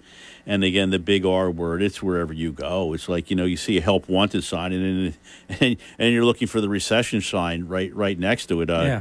You know, um, you know, now earnings are being downgraded uh, for Q three or Q four, I should say. And, um, you know, by, as we got to the end of the quarter, you know, crude was actually off twenty percent. Uh, you would have thought that would help. Uh, that would have helped inflation, but it really hasn't. Uh, gold was down eight percent. And, and you know, when you kind of, you know, look at all the sectors within the S and P five hundred, believe it or not, consumer discretionary and energy were the best, up four, four point four and two point four percent respectively. Worst sectors, communication services down twelve percent and REITs down eleven. So uh, tough, tough, tough, um, you know, uh, first three quarters of the year. And, it's, and I did, Chuck, I did a mini monologue yesterday in advance of your appearance today. I can't fathom that the third quarter could feature growth of any kind. I think it's going to be a third consecutive quarter of negative G D P. Yeah, we're going to get to that a little bit later about okay. the Atlanta Fed because, uh, you know, you know, they, you know, Harry, the, the numbers keep, you know, they're very, very fluid and they keep changing. But when you look, let's go back to the well, markets. Well, they keep downgrading. They do. So let's look at. We'll the, get there. Let's look at the markets uh, yep. year to date. Uh, going into yesterday, the Dow, the winner, down nineteen point seven percent. Wow. Uh, the S and P down twenty-four. The NASDAQ down thirty-two. International stocks down twenty-seven. Um, so this is just flat out bear territory. We are the, the bear is yes the, the bear is out there. It's like that football team in Chicago. Okay, what is the Chicago? I can't win a game. Bears or something, or, or that famous university that had a bear for the mas- mascot. They did, yes, they did. Yes. Uh, best sectors for the year: energy up thirty-five percent. The number two sector actually was a loser. Utilities down six point five, and consumer staples down twelve. And interesting thing about consumer staples, Harry, you know, there's a lot of money has moved from growth to value. Have gone to the um, the safer havens and consumer staples. But what the market has done over the last several weeks and months is they've taken every sector out to the woodshed. Mm. Uh, they've taken out energy. They've now taken out consumer staples. They've taken out your fam- your your your most popular, famous, best. bestest company, we'll call it. Uh, I'm, you're holding I'm holding my scepter up right so, now. So uh, they took that company out as well. Uh, By the, the way, my fully paid the iPhone. Worst, Harry, the worst sector is communication services, almost down forty percent. Uh, information technology down thirty-one percent, and consumer discretionary down thirty percent. And in, in light of it all, as we talked about in the beginning of the year, it's the first time we've seen it. You know, basically in a lifetime, both stocks and bonds are down at the same time. Your ten-year tre- your ten-year Treasury year-to-date's down seventeen percent. Man, seventeen percent. So it's really, you know, uh, what what I mean. I got to say this for you to respond. What is the psychology right now of the investor? Well, I think a little, if you, I little think, concerned. I think if you ask Mike and uh, and I'll. Um, You know, I'll pile, I'll pile right onto it. I mean, I can't remember the last time we actually had a good, a good call. It's, it's been, I mean, the last month, and it's not, it's not as if we, we are doing anything that's, you know, unusual, but, you know, it's really tough to make money in a market where the only thing that right now, Harry, going into yesterday, the only thing that worked now was cash. Yeah. And, you know, you can park your money. You know, Morgan Stanley has it, what we call preferred savings. Um, you know, it's insured. It's a th- it's three percent daily liquidity. Uh, you can't get that at the bank. I mean, the banks, you know, notoriously are very, very slow to, to raise rates. That should be very popular um, right we've, now. We've been very busy. Yeah, you know, we've we've brought in a significant amount of, of money uh, existing in new clients. Uh, and they're just, you, you know, that money will get to work at some point in time. But I think, as you mentioned before, as we got started, yesterday was a was a really good day in the market. Um, you know, followed up by this morning, where the indexes pre-market are both up. At you know earlier this morning, uh, the Dow was up about four hundred twenty points. I mean, right now it's up over about four hundred. So, if you learn anything, is it is it, is it tell me if I'm right about this, because I did say this in the six o'clock hour in advance of your appearance. Because U S manufacturing is down, that somehow translates into that the Fed won't have to be as aggressive in raising rates. You're, you're, you're abs- this is crazy, isn't well, it? Well, Harry, this is why I, I leave it to you. Well, I, I, I say the right words, but I don't understand. Well, when they roll off your tongue, you're saying, yeah. "Well, wait a minute. We want a we want a good economy. Well, we yes, we do, but the economy that we have right now needs to take a breather." And we need more people, unfortunately, unemployed. Yeah. We need... Um, Terrible. At a time where people need help. It's just really... It, it's sort of, you know, it's it's sort of the opposite day, I guess, Harry. But, I mean, you think about, you know, uh, you know, P, you know, whether it's P P I or C P I. I mean, the big fight right now the Fed has, and the, and the, and the question mark is, can they get this right? And... And uh, uh, more strategists are saying they're not going to get it right versus wrong. Because remember, when they put these rate hikes in, they don't take effect, you know, day one. Mm-hmm. Think about for a minute. Let's say you have a um, let's say for you have a home equity line, uh, H E L O C that's tied to prime, as an example. You the rates go up to today, mm-hmm. So prime will go up. Your next bill, if you have a variable rate, your next bill, the rate will be higher, but you have thirty days to pay it. Right. So you might not be seeing that for forty-five to sixty days. And and that's just... It's a great point. So it, la- one, it lags. That's, that's just one example. Right. The bad and, news the, the, and the reality of it lags. Chuck, first break. We're going to be right back. Much more important content with the best in the business. Chuck Malamut talking all about your financial matters. six oh nine, three eight three, two oh one oh. The phone number to reach Chuck and Mike and the entire team uh, at uh, the Malamut Group, six oh nine, three eight three, two oh one oh. With Chuck Malamut, I am. Hurley in the Morning, W P G Talk Radio ninety-five point five F M and fourteen fifty A M. Enjoy. Set the first button on your car radio for South Jersey's talk station, W P G Talk Radio ninety-five point five. Thank you. We're back. Chuck Malamut at twenty-two minutes past the hour. Mister Malamut, time is yours. So, so Harry, um, let's just spend a couple more minutes on, on Q three. Um, and, you know, it's probably, I guess, a quarter that we'd all like to forget. Um, y- you know, last week, as we got into the end of the week, there were a couple things that happened. And I know we don't make recommendations, and we're going to talk about a couple stocks in particular, though. Uh, CarMax, uh, they had a they had a big, big miss. Uh, and, and obviously...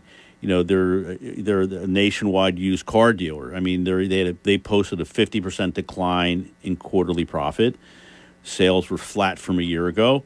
Uh, had the stock had its worst day in, in twenty-two years. On top of that, or prior to that, you had remember you had issues at Target, you had issues at Walmart, um, you had issues at FedEx. So you're you're finding these pockets where you know the the consumer.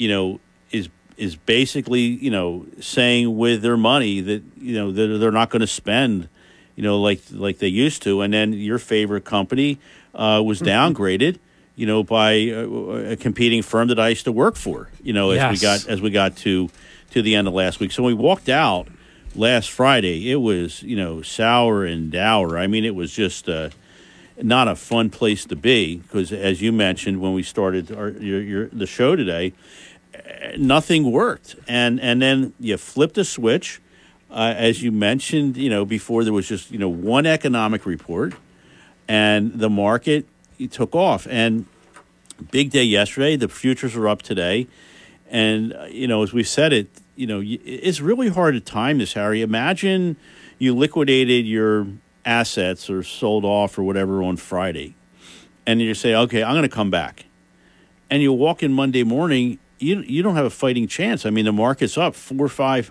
hundred points, closes up seven hundred, up again today. Now, is this a bear market trap? Is it a, a rally in the bear market? I mean, there are some pundits that are saying we're going to go lower, including our chief strategist Mike Wilson, who is is he, he dour?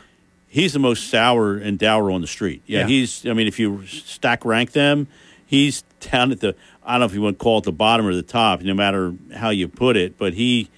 You know, he's warning about earnings that you mentioned before, but, uh, you know, if you if you looked at yesterday, the Dow, the S and P, the NASDAQ, all up, you know, two percent plus.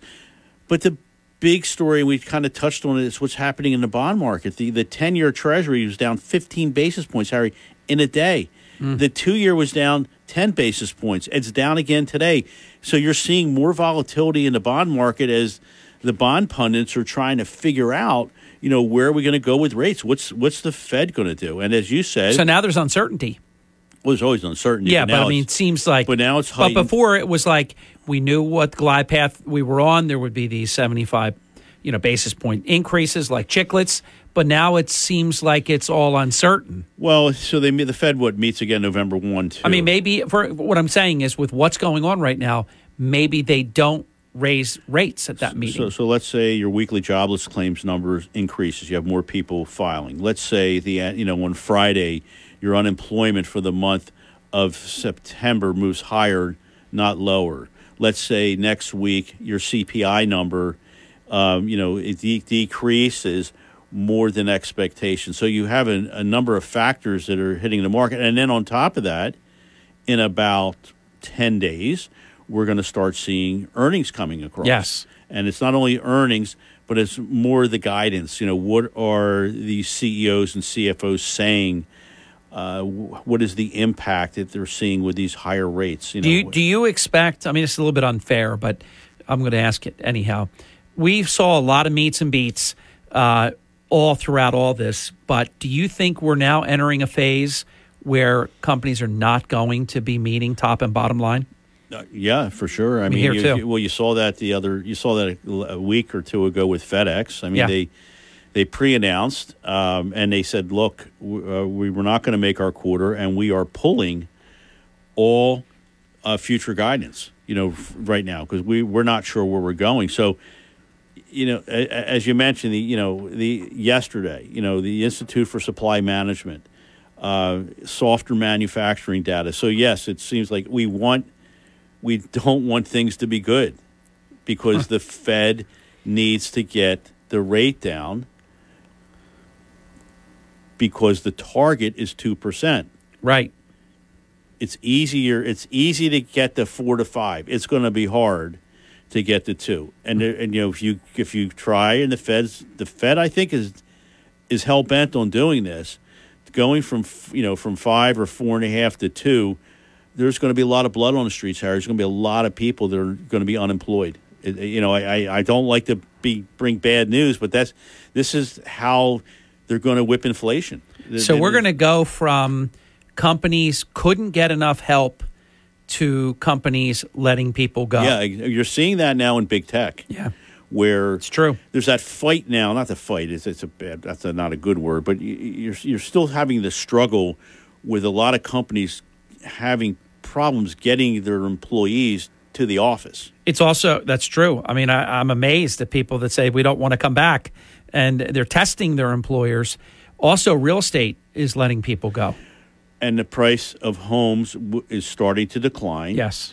You know, mortgage rates last week, the thirty-year, w- at one point in time, and I think talked to nephew Jim, was over seven percent. It was. Maybe seven oh eight, seven ten. Mm-hmm. Right now, I looked at it yesterday, I think it was six and three quarters. But that's a double from a year ago. And now, it, I remember it, Jim being very concerned if, if it went above six, and all of a sudden, oh, my God, it was above seven. And he and I, we were uh, writing each other back and forth on that. Yeah, that not... Not good at all but, there. But here's what happens, Harry. So, so the Fed, you know, the indications the Fed was going to get their their the peak Fed fund rate to about four point six percent. That was about two weeks ago. Um, the indication now is based on everything we're seeing, maybe four and a quarter to four and a half. And that doesn't sound like a big difference, but it adds up. Yeah. And, and it, so maybe we are sort of getting to the end. How is this? Um, I mean, obviously, we know seventy percent of the American people are now paycheck to paycheck. They're, they're, this is really, this is becoming very stressful for the American people because obviously credit card interest rates are going up. If you have the home equity loan, H E L O C or whatever, uh, all these different lines of credit, they're all, interest rates are going up on everything. Uh, this is, this is, uh, this is the pain that Fed Chair Powell talked about. He did. He did. There's... Um... I mean, they didn't, in fairness, they told us they were bringing the pain. There's they, no surprise they, they here. They've said this for several months, but, you know, I, I think a lot of a lot of people and a lot of the pundits were thinking maybe this is a head fake. How much does this have to do with the more than four, I can't even keep track, six, whatever it is, all these trillions of dollars over the past two years? I suspect that has a lot to do with this. It has a Everything, lot right? to do with it. Yeah, I, I mean, Harry, there's no such thing as free money. And the debt to the, the, the, the debt the, that we have to the, pay back is it, now more expensive. Think about, let's say you didn't pile on any more debt for a second. Let's just think about the rate. Let's say the rate has doubled. Mm-hmm. So what is that? Your interest expense, you know, to the federal government, that means which ultimately just, impacts just all the, of us. The cost to serve the debt is substantially rising. Absolutely. Absolutely. Uh, it's a uh, halftime break. We're going to be right back. He is Chuck Malamut. I am Hurley in the Morning because of you. This is South Jersey's number one news talk radio station. We are W P G Talk Radio ninety-five point five. Powered by the all-new BetParks New Jersey Casino and Sportsbook app. Bet Parks dot com. This is the Town Square New Jersey Info and Weather Network. It's thirty minutes past the hour with Chuck Malamut. I am Hurley in the Morning with three stories that you can follow right now on the app, the W P G Talk Radio ninety-five point five app. Our region and the Halloween trick-or-treat season in the age of fentanyl. I've written a piece about that. It's a very sobering piece. Check it out. Atlantic City Board of Education member John Devlin speaks out about child sexual abuse in Atlantic City. And speaking about the Atlantic City children, they are in danger based on what we see and what we've reported about. What are Laquetta and Marty Small doing about it? From the Town Square, New Jersey Info and Weather Network, I'm Chief Meteorologist Dan Zarrow. It's still raining. We might see another inch or two of rain before things finally dry out tomorrow. Expect on and off waves of rain today, mainly on, with some heavy stuff along the way, maybe even rumbles of thunder. Windy, cloudy, and cool with moderate coastal flooding at high tide. Temperatures stuck around fifty-five. Rain breaks apart a bit tonight, finally tapering off tomorrow afternoon and evening. Get weather twenty-four seven wherever you are. Download our free mobile app today. W P G Talk Radio ninety-five point five. Radio. Hi, it's Mark Levin. Join me this evening at six. Now back to Harry Hurley on W P G Talk Radio ninety-five point five. Thank you. We're back thirty-seven minutes past the hour with Chuck Malamut. We continue our discussion, his discussion, all about financial matters. Uh, Chuck is going to take a, a jaunt across the pond to the United Kingdom. Chuck. So, Harry, if you remember last week in particular, I believe it was Wednesday, the stock market had a had a pretty fabulous day, you know, and it was on both sides, before and after, with just some really, really tough times. What happened was, Um, you know, about forty-eight hours after saying it would not adjust monetary policy, that, you know, until its November meeting, in response to the British uh, Prime Minister Liz Truss's plan to uh, slash taxes and regulations during a time of high and rising inflation, the Bank of England, unfortunately, Harry, was forced to buy, you know, thirty-year gilts, the equivalent of our bonds, because there was a free fall in prices and and an increase, significant increase in yields. Um, as yield as yields moved higher, that, you know, raised the questions about financial stability with respect to the pension plans in the U K. Um, and a lot of the intermediaries were hit with margin calls. So remember back in oh eight and oh nine, we had, and I'm not saying what was happening was equivalent to a Bear Stearns or a Lehman or the or the financial crisis that we had, but you know you're gonna you know you're you're going to, when the tide goes out, it exposes a lot of things that you don't typically see. And this, I don't know if this is a one-off. Uh, you know, yesterday in particular, there was talk about Credit Suisse having problems. So. And I don't know if that was a, a media-type event that was created, but you're seeing these one-offs because, again, you know, there's there's a fair amount of stress in the financial markets. This doesn't seem like the administration, in terms of philosophy of governance, that they'll just, I think, let well look the bank things fail. The Bank of England. I mean, they were they were bent on on reducing their balance sheet.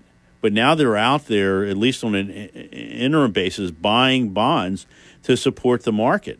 And that, and I think about is which is what we did. As crazy as that sounds, we did that. I know. As crazy as that sounds, you know, investors worldwide are saying, "Okay, maybe this is the signal that the Fed needs to see to put the brakes on." Uh, now, that was a one-day event, that would and, be and good. The markets did very, very well. Uh, the, the British pound traded to record low exchange rates at the same time, but has since come back.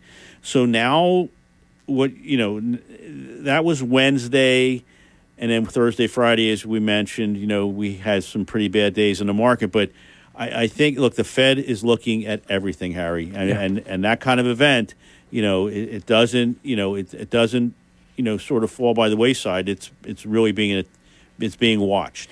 I think based on everything that you've talked about this morning, you sort of addressed this next uh, item that we're going to chat about. And I know you did bring it up a little while ago about what they've been doing to date. But regarding the federal funds rate, uh, do do we have any feel for when we hit? Because I think if we knew what the peak was, I mean, that would be very uh, important information.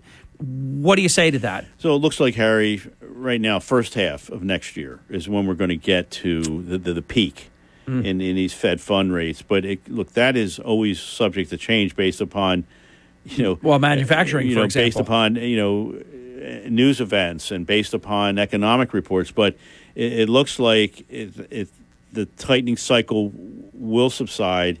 Uh, inflation will be coming down enough to maybe, in fact, you know, put the brakes on. And if things get tough, which we think is going to happen, Don't be surprised if the Fed reverses themselves and actually goes in and then cuts the rates. I want to hold the Atlanta Fed until after the break. We have a couple of minutes before the break. Let's go to, can we bring down inflation without a recession? Wouldn't that be a beautiful thing? Well, Harry... Um, Although I think we're in one. I, I, and- I, I think we are. I mean, it's I mean it's it's painfully obvious, but it was on July twenty-seventh. Uh, do, do you believe if if the third quarter numbers come out and it is a third consecutive quarter of negative G D P, do you think this administration will have the audacity to rewrite the rules again and say, oh, no, no, three quarters of negative G D P doesn't constitute a recession? I mean, well, what- I think I think what they're banking on is the fact that the unemployment rate is as low as it is, and the weekly jobless claims number keep, keep dropping, so people are working. So that is the the out with respect to a recession. But but we didn't even fill all the jobs prior to the recession or prior to uh, the pandemic. So, yeah, so think about this. Commodity prices, you know, the price of oil, the price of the pump. I mean, they've come down pretty significantly. The price of lumber, uh, the dollar, as we talked about, it's all-time highs. Uh, you know, r- you know, real G D P, and we'll get to this in a minute, around zero. But but gasoline and food and all these things, very expensive. It is. But so so if the combination of these lower commodity prices, uh, real G D P estimates being close to zero, and that strong dollar, it, it may it may be that the Fed, you know, is concluding the only way to get inflation down uh, is to is to is by way of a recession. Yeah, I mean, like, I hate to say it, but Harry, I don't. I think they're kind of boxed in at this point. I think the Fed would have liked there have to, to have been an announcement that we're in a recession. That that's what they're trying to do. So if we keep saying it's not one, they got to keep working at it. Let's get the break in. When we come back, we're going to have ten minutes uninterrupted. I think it's one of the most important topics of Chuck's program today, and that's the Atlanta Fed. We keep a very close eye on them because they set their estimate at the beginning of a quarter, which for the third quarter was going to be, I think, two point six percent, but I'm sure Chuck has all that when we come back. And then they revise as the quarter goes along. And boy, have they.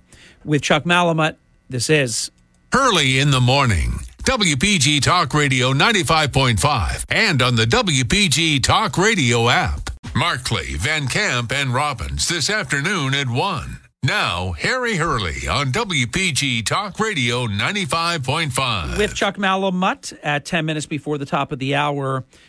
I think this is a very important question. Atlanta Fed G D P model estimates. It's been...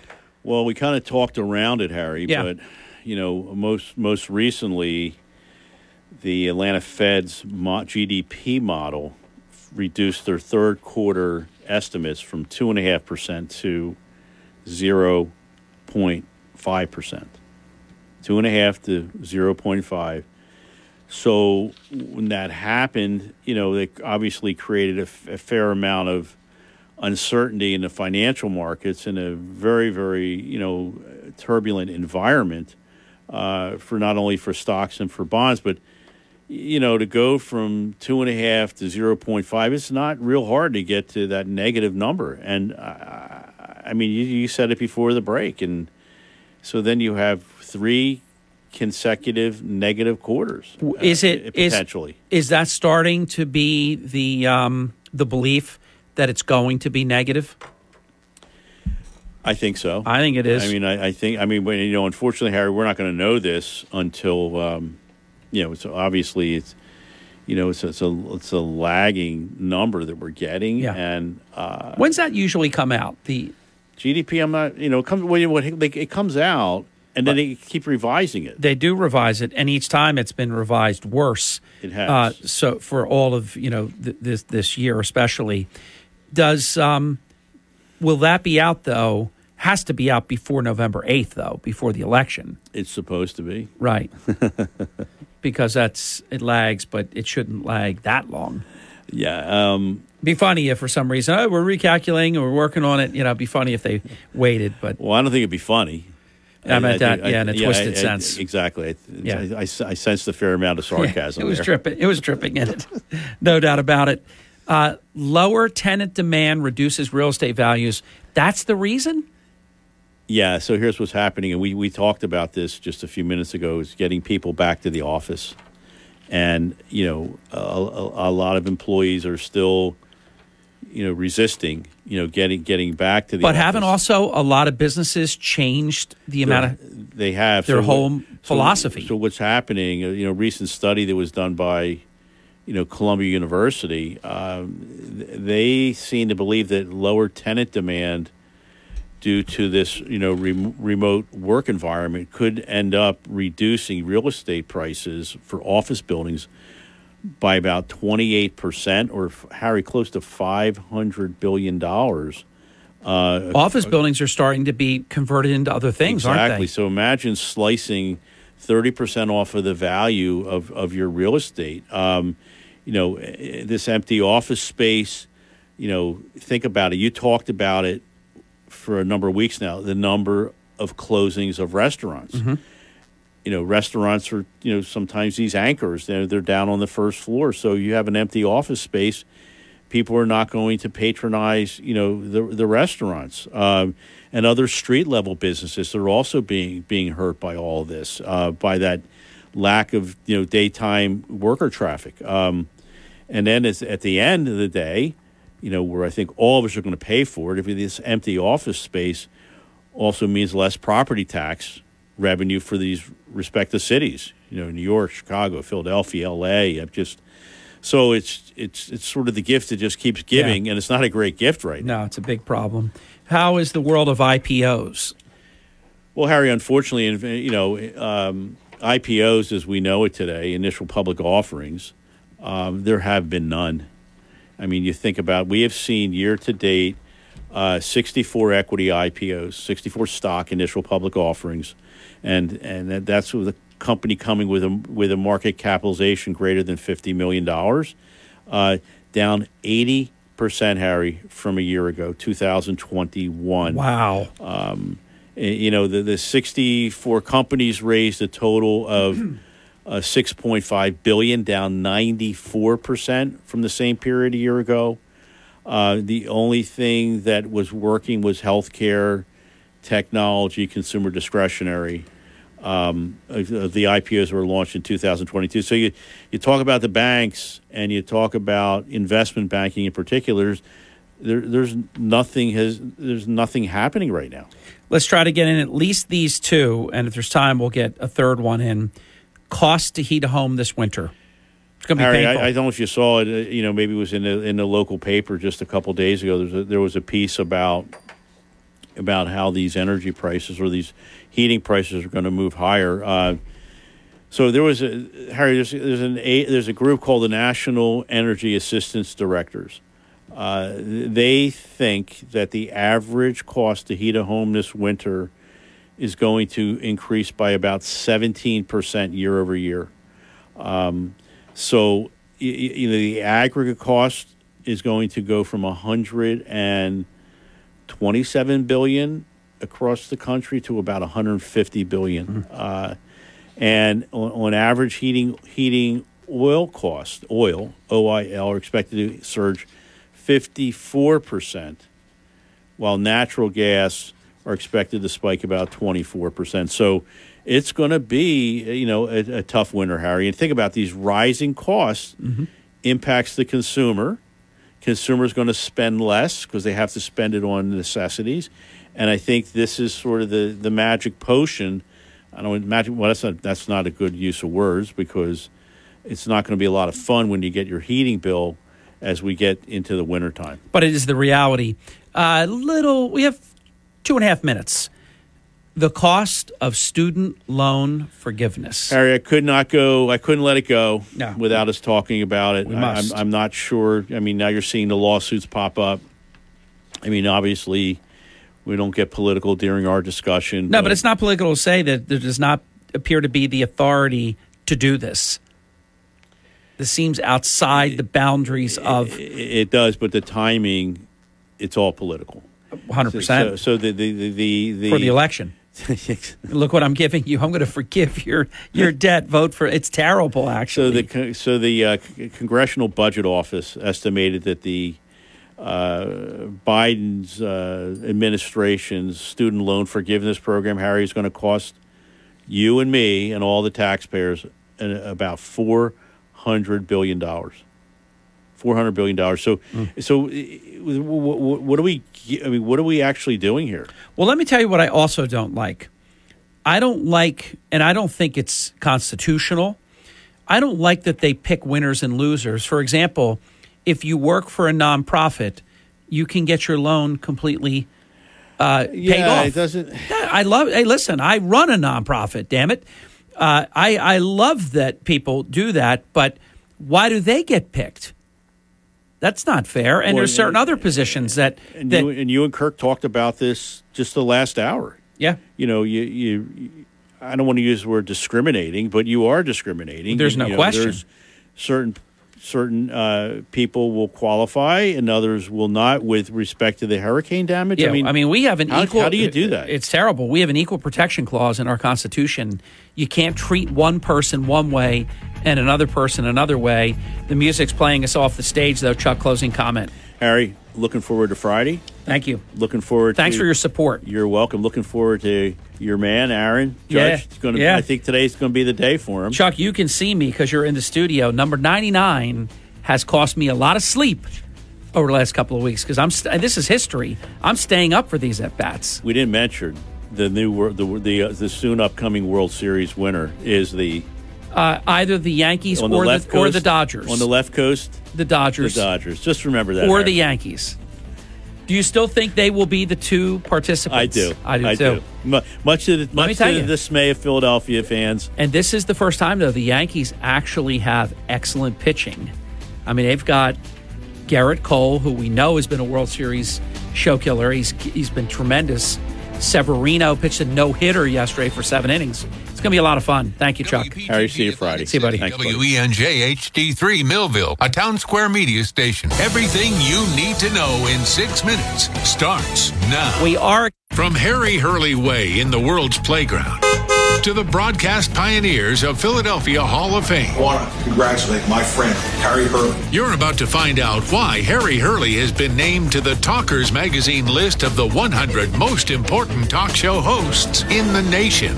Live from the studios of Town Square Media in Northfield, it's Hurley in the Morning on W P G Talk Radio ninety-five point five. Thank you very much. It's six minutes past the hour. Doctor Newkirk is here.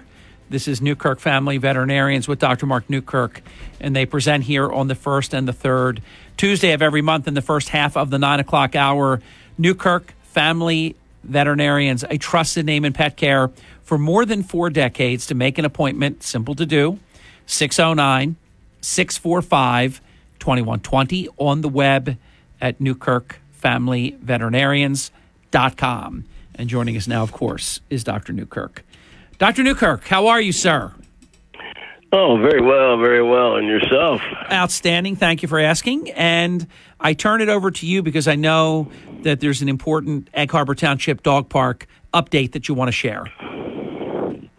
Yeah, it's our five-year anniversary, crazily. Uh, you'll remember back, since we've been doing the show for years, all the years that we were trying to get this thing off the ground and trying to find a piece of land to do it and uh, raising the money to do it because it's all a uh, it's a tax-free situation, doesn't cost the taxpayers uh, any money at all. And uh took us about seven years to get approvals, find the spot. So now we're already at our five-year anniversary. So I don't know where twelve years went, but it's been a long time. But it's uh, October the eighth, and uh it's eleven to two. We'll have some vendors there. We'll have, um, uh of course, you can bring your dogs, and uh, you can, of course, look it up on the web ahead of time. It's E H T dog park dot com. E H T dog park dot com, and importantly, you do not have to live in E H T to belong to the park. So, uh, you know, if you're in the surrounding communities, come on out. There's a area separated for small, medium-sized dogs. There's a, a separate area for dogs that don't get along with other dogs, uh-huh. uh, and then there's a large dog area as well. And through the years, we've been able to build a nice gazebo, pavilion kind of thing. Uh, lots of people come and uh, meet new friends. And you know, if you've never seen a bunch of dogs running and playing and jumping, uh, it it's actually quite amusing and quite funny to see them jump and roll. And they're just having the greatest time. So if you haven't been there, come on out, especially that day, eleven to two. Uh, there'll be some uh, auctions, there'll be some prizes. Uh, and thank you, Harry, for your generous donation to keep the park going. We appreciate that. And, uh, yeah, come on out, October the eighth. Uh, that's the Saturday, of course, uh, eleven to two. And, uh, yeah, it should be a great event. Let me follow up, because uh, we have been doing this program for so long that we were doing it even before the period of time when you were formulating and obtaining the land and getting your, you know, approvals and all these different things. When you look at something uh, prospectively, like we want to do a dog park, this is how we, we think it will be. I'm going to say, as a layperson on the outside, I think that from vision to implementation, you actually probably exceeded your own high expectations. I mean, it's been it's been a tremendous success, hasn't it? It, it really has. And we have over four hundred members, and uh, again, it's become kind of a socialized event, even where um, people have made new friends, and they'll, they'll say, "Hey, okay, we'll see you at five o'clock on Friday," and the dogs come, and the people come, and uh, the kids come. So it's uh, it's really turned into a terrific Uh, overall, uh, um, a kind of a, a social a social place for humans as well as the dogs. I think that's very well said. You're right about that, and and I also hear you loud and clear when you talk about how beautiful that is when dogs have friends they're playing with, and just couldn't be happier. The, the joy is is is I think palpable. Bob has a question for you, Doctor Newkirk. And if other listeners have a question this half hour for Doctor Mark Newkirk talking all about your pets, six oh nine, four oh seven, fourteen fifty. Then to make, that's to talk to Doctor Newkirk this half hour. To make an appointment with Doctor Newkirk, six oh nine, six four five, twenty-one twenty. Bob, you're on the air with Doctor Newkirk.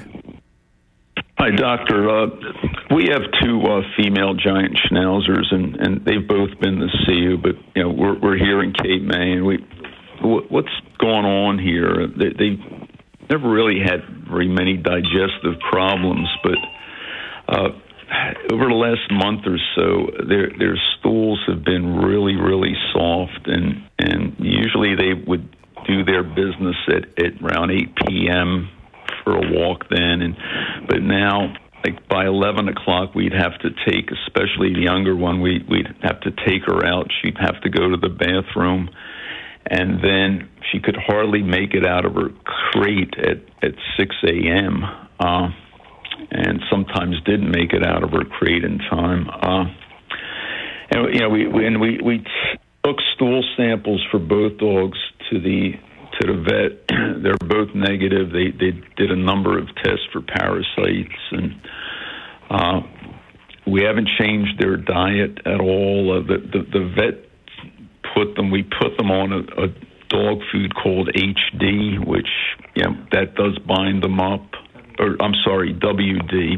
Uh, it's like right. almost like a paste. Uh, Uh, that does bind them, but does that, it's probably just masking the problem, and, and the the uh, uh, you know we're trying to figure out what you know what to do here. Uh, they they you know again they they they have they get like a, a three quarters of a cup of vegetable every day of chopped zucchini or other kind of vegetable. Their their their treats are primarily carrots, so. We thought we were giving them enough fiber, but the vet here in Cape May thought we weren't giving them enough fiber, which I I, I don't know. That's kind of hard to... So when we're seeing uh, straining and difficulty uh, holding the stool, and the stools are kind of soft and mushy, yet the dogs are still eating, running around, seemingly playful and happy, uh, this brings us to the large bowel or the colon, and so there's a subclinical colitis going on, which is basically at its root is an inflammatory condition in the colon. Now, the question is, what is that being caused by? And typically, parasites would be one that's to to look for, uh, which you have, and that's negative. Um, the second thing, and the most common thing, is then what's called bacterial overgrowth syndrome. So we have, all of us have good guys and bad guys in our gut. And on occasion, for whatever reason, the bad guys overgrow. And then you start to have these symptoms uh, where they're not necessarily sick, sick. You know, they're not throwing up, they're not, they're still eating, they're still relatively happy, but they can't form this particular stool. Um, kind of difficult to actually prove this because there are thousands of bacteria in the gut. So it's not the case of, gee, let's, um, you know, try to figure out which bacteria this is. But we typically treat these guys with some sulfa drug and also with a special form of probiotics or good guys. Um, as I mentioned, there are thousands of species in the gut, and, and it's impossible, of course, to, to give thousands of species in a probiotic, but there are probiotics that have more than one species in it.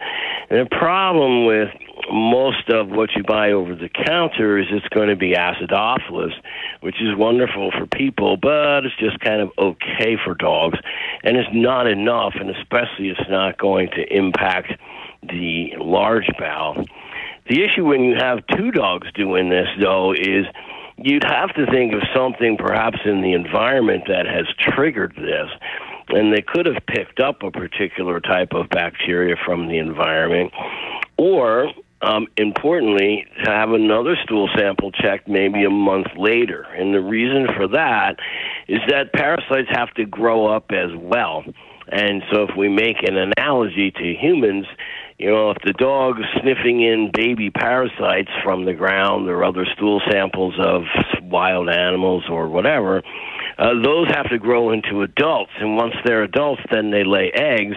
And the eggs are what we're looking for in the stool. So point being, if you have, let's say, teenage worms in there, they're causing problem, but they're not laying eggs. And so the stool comes up negative. It not, doesn't necessarily mean one hundred percent that there's no parasites there.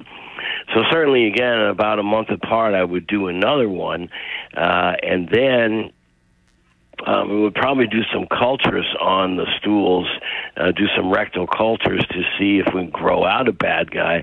But in the meantime, um, the high fiber is very good for that. And also then the W D is a high fiber. You're doing vegetables, which is good. Uh, your best high fibers are going to be um, canned pumpkin uh, or sweet potato. They're going to be the two best high fibers, so I would increase that. But we'd have to think of something in the environment. You know, they're drinking out of mud puddles. You know, uh, you know, something, something like that. Do, do you, there are a lot of rabbits in our area, so the rabbit droppings. You know, dogs are notorious for, you know, liking rabbit droppings. I mean, that's just the. Uh, could that be yeah. a possible source? Yeah. Okay. Yeah, um, and, rabbit and look, droppings and goose goose poop as well. Okay, and and look, the, there's a pro plan from Purina, a veterinary uh, probiotic we have. It's it's Fortiflora. Have, have you heard of that? Right. It's for yeah, and right, and if you read the label, there's really only one or two bacteria in there. So right idea, just not enough of uh, the probiotic types. So um, there are other. Uh, supplements that have multiple species in it, and that's what you want to look for. Okay, so we're, we're going to, I know my wife's going to drive by your office next week. Can we pick that up at your office?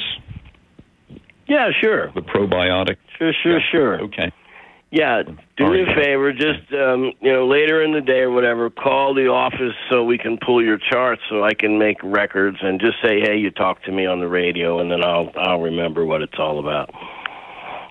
All right, Doctor Newkirk. Thank you. Thanks, Harry. Yeah, hey, Bob, that was a great consult. Good to talk to you, Bob. And that's uh, why Doctor Newkirk is the best in the business. That was that was masterclass. Especially, I loved it. Well, you picked right up on, of course you would, you're Doctor Newkirk, you picked right up on the fact that they're both having the same thing. if it was one having it and one not, but both having it, you, I, I just enjoyed listening to that. nineteen minutes past the hour. If you have a question for Doctor Newkirk about your pets, that's how it works. Do what Bob did. You call in six oh nine, four oh seven, fourteen fifty. We'll put you on the air next with Doctor Mark Newkirk. We're going to step aside for this time out and then right back uninterrupted for the rest of Doctor Newkirk's program. And a reminder to make an appointment with Doctor Newkirk. Just call six oh nine, six four five, two one two zero. We'll be back in just a little bit. Life is hectic here in South Jersey, but one thing you don't have to worry about is missing the information you need while you're running around doing a zillion things. That's why W P G Talk Radio ninety-five point five brings you everything you need to know in six minutes at the top of every hour. National headlines from Fox News Radio, South Jersey News, and your local AccuWeather forecast all in six minutes. W P G Talk Radio ninety-five point five. Download every Hurley in the Morning program as a podcast on the W P G Talk Radio app. Harry Hurley on W P G Talk Radio ninety-five point five. At twenty-five minutes past the hour, very pleased to present Doctor Mark Newkirk, owner, operator of Newkirk Family Veterinarians, a trusted name in pet care uh, for more than four decades, taking care of pets and their humans uh, in exemplary fashion. six oh nine, six four five, two one two zero, six oh nine, six four five, two one two zero. When, uh, Doc, when you have something like what Bob is talking about, until you absolutely can nail it down exactly what it is, I would imagine diet, it becomes very important, doesn't it? It, it does, um, and the, the certainly the doctors who recommend the high fiber diet is, is really good. It helps the colitis itself, but we're still not getting at what the root of that is. There is an inflammation. Colitis simply means an inflammation of the colon. The question is what's doing it. Is it the bacterial overgrowth? Is it a bad guy bacteria? Is it parasites that are yet to be diagnosed? You know, something like that. So uh, eventually the dog may need to, the dogs may need to have cultures of the stool done, and of course repeating that uh, fecal sample. Crazily, although uh, rabbit poop and goose poop um, can cause the dogs to have their own loose poop, um, they rarely pick up parasites from them. We'll often see Um, the rabbit uh, coccidia, for example, just passes through, and it's not harmful to the dog. But the important thing to remember is that a fecal sample, which typically, again, is going to screen for parasites, is not testing for bacteria. That's a completely different test. You are listening to Doctor Mark Newkirk. If you have a question uh, for the next ten minutes or so, uh, six oh nine, four oh seven, fourteen fifty, six oh nine, four oh seven, fourteen fifty. Of course, well, we will we will visit even a, a few times before Halloween, but but just to throw it out there, obviously we're getting close to a time of year. Actually, one more time before Halloween, we will visit. Today is the first in October, the first visit.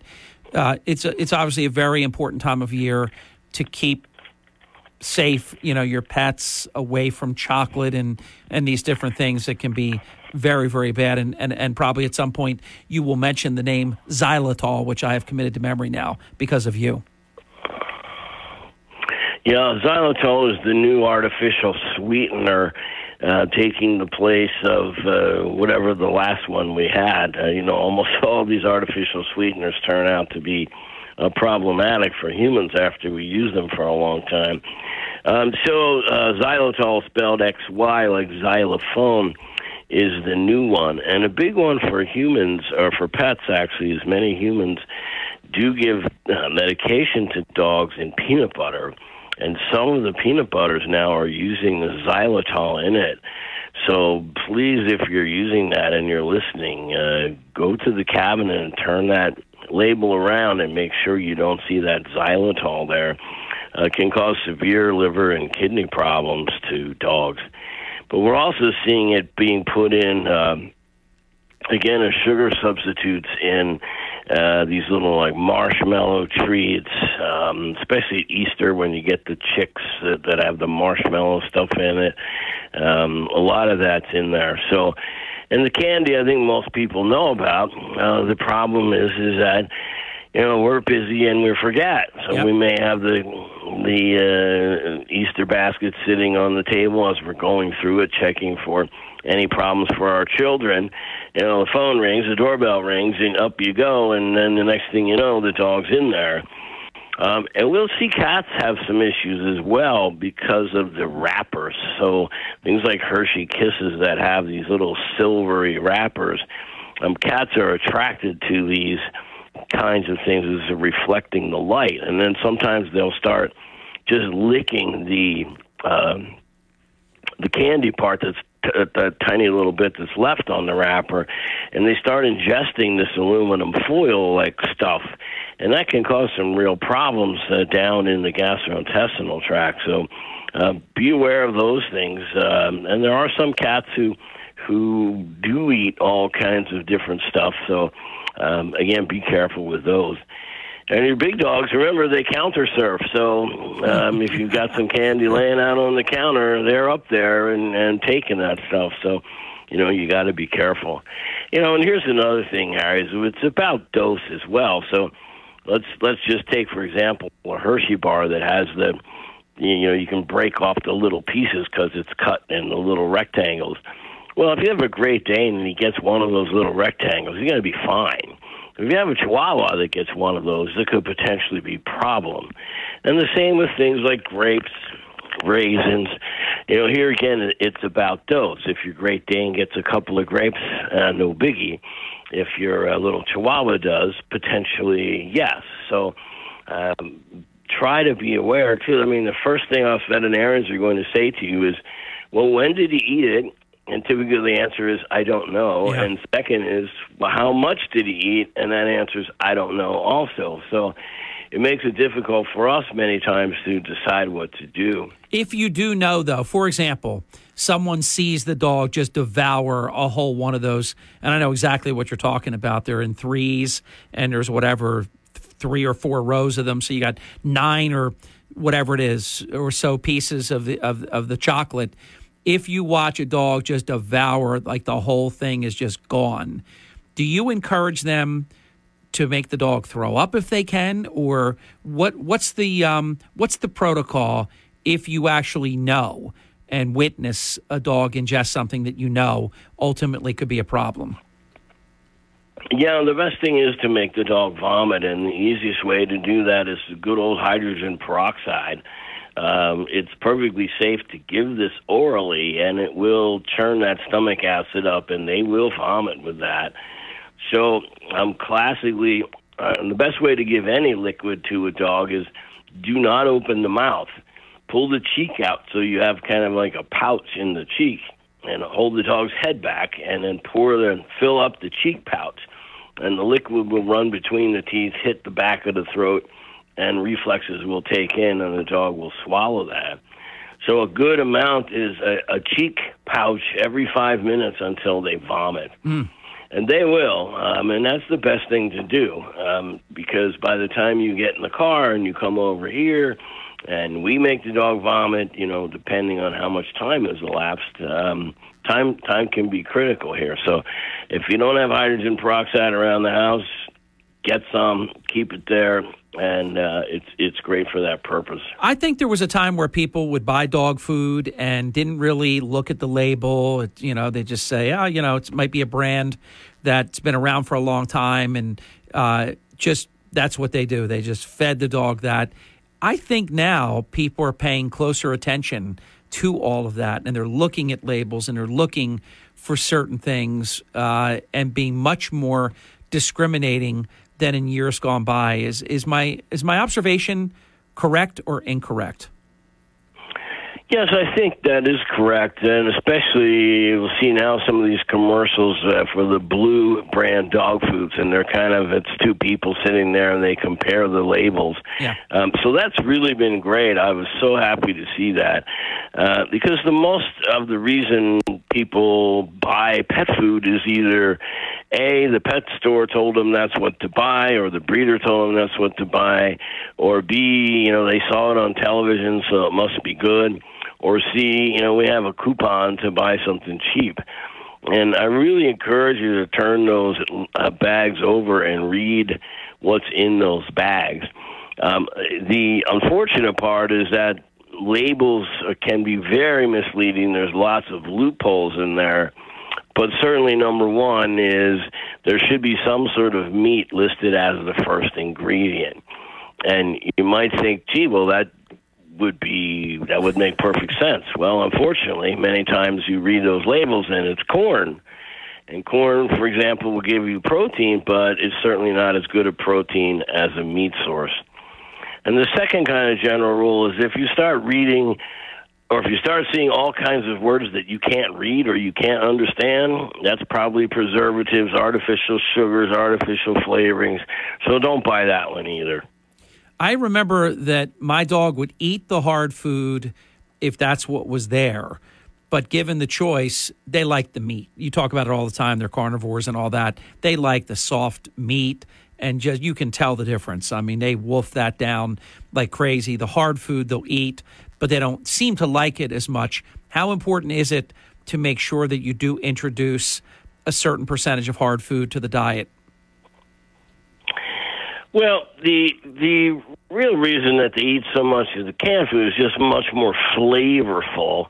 Um, it has much more odor to it. You know, if you open a can of food, you're going to get some kind of smell coming out there. And animals are very much um, uh, attracted by smell to certain things. So it smells better, it tastes better. The protein levels, you know, actually what's in the food um, could be very similar.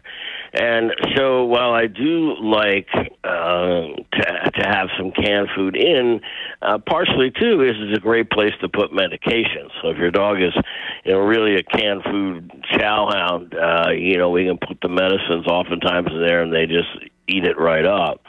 Uh, but the best source of protein, as we've talked many times, is real meat. Uh, just like you'd buy at the butcher shop or at the Acme, you know, you get some real meat and you feed this to the dog.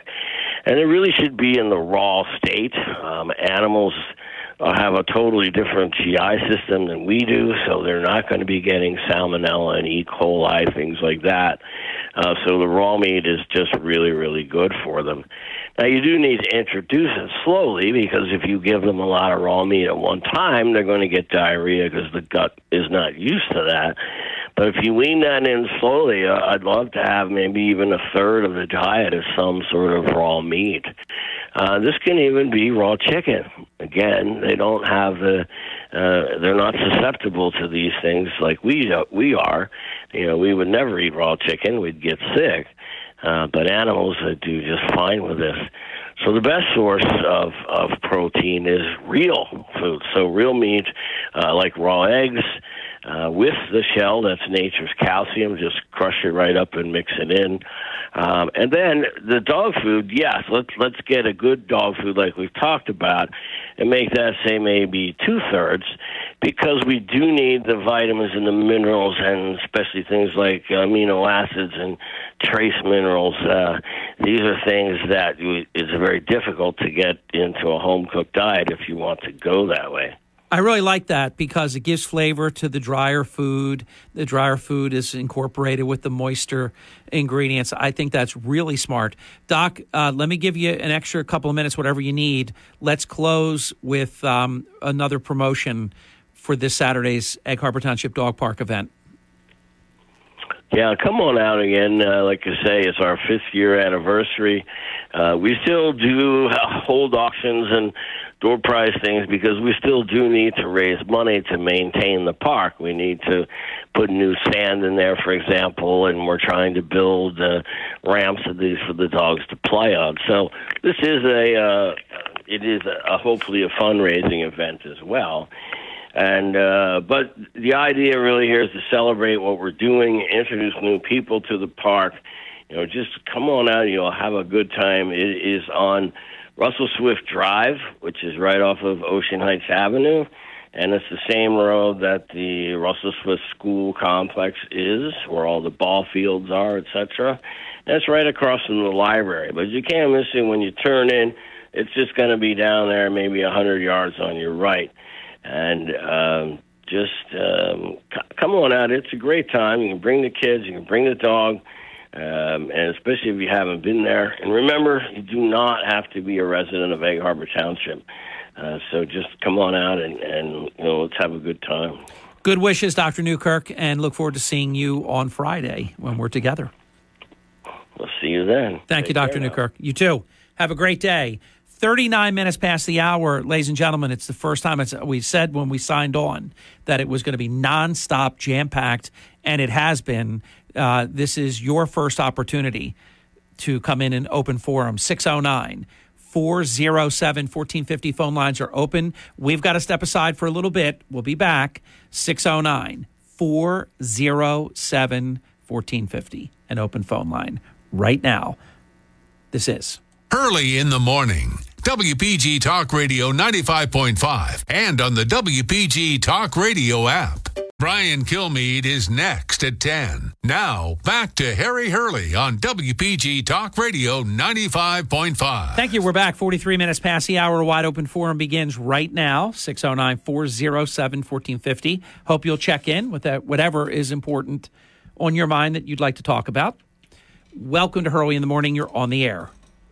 Well, good morning, Harry, and I look forward to seeing you on Friday. I look forward to yes, be fabulous. I know it's it's after day after day after day after day of this, uh, it's going to be absolutely beautiful. Which um, we're blessed, we know it, and I'm looking forward to uh, being with you too.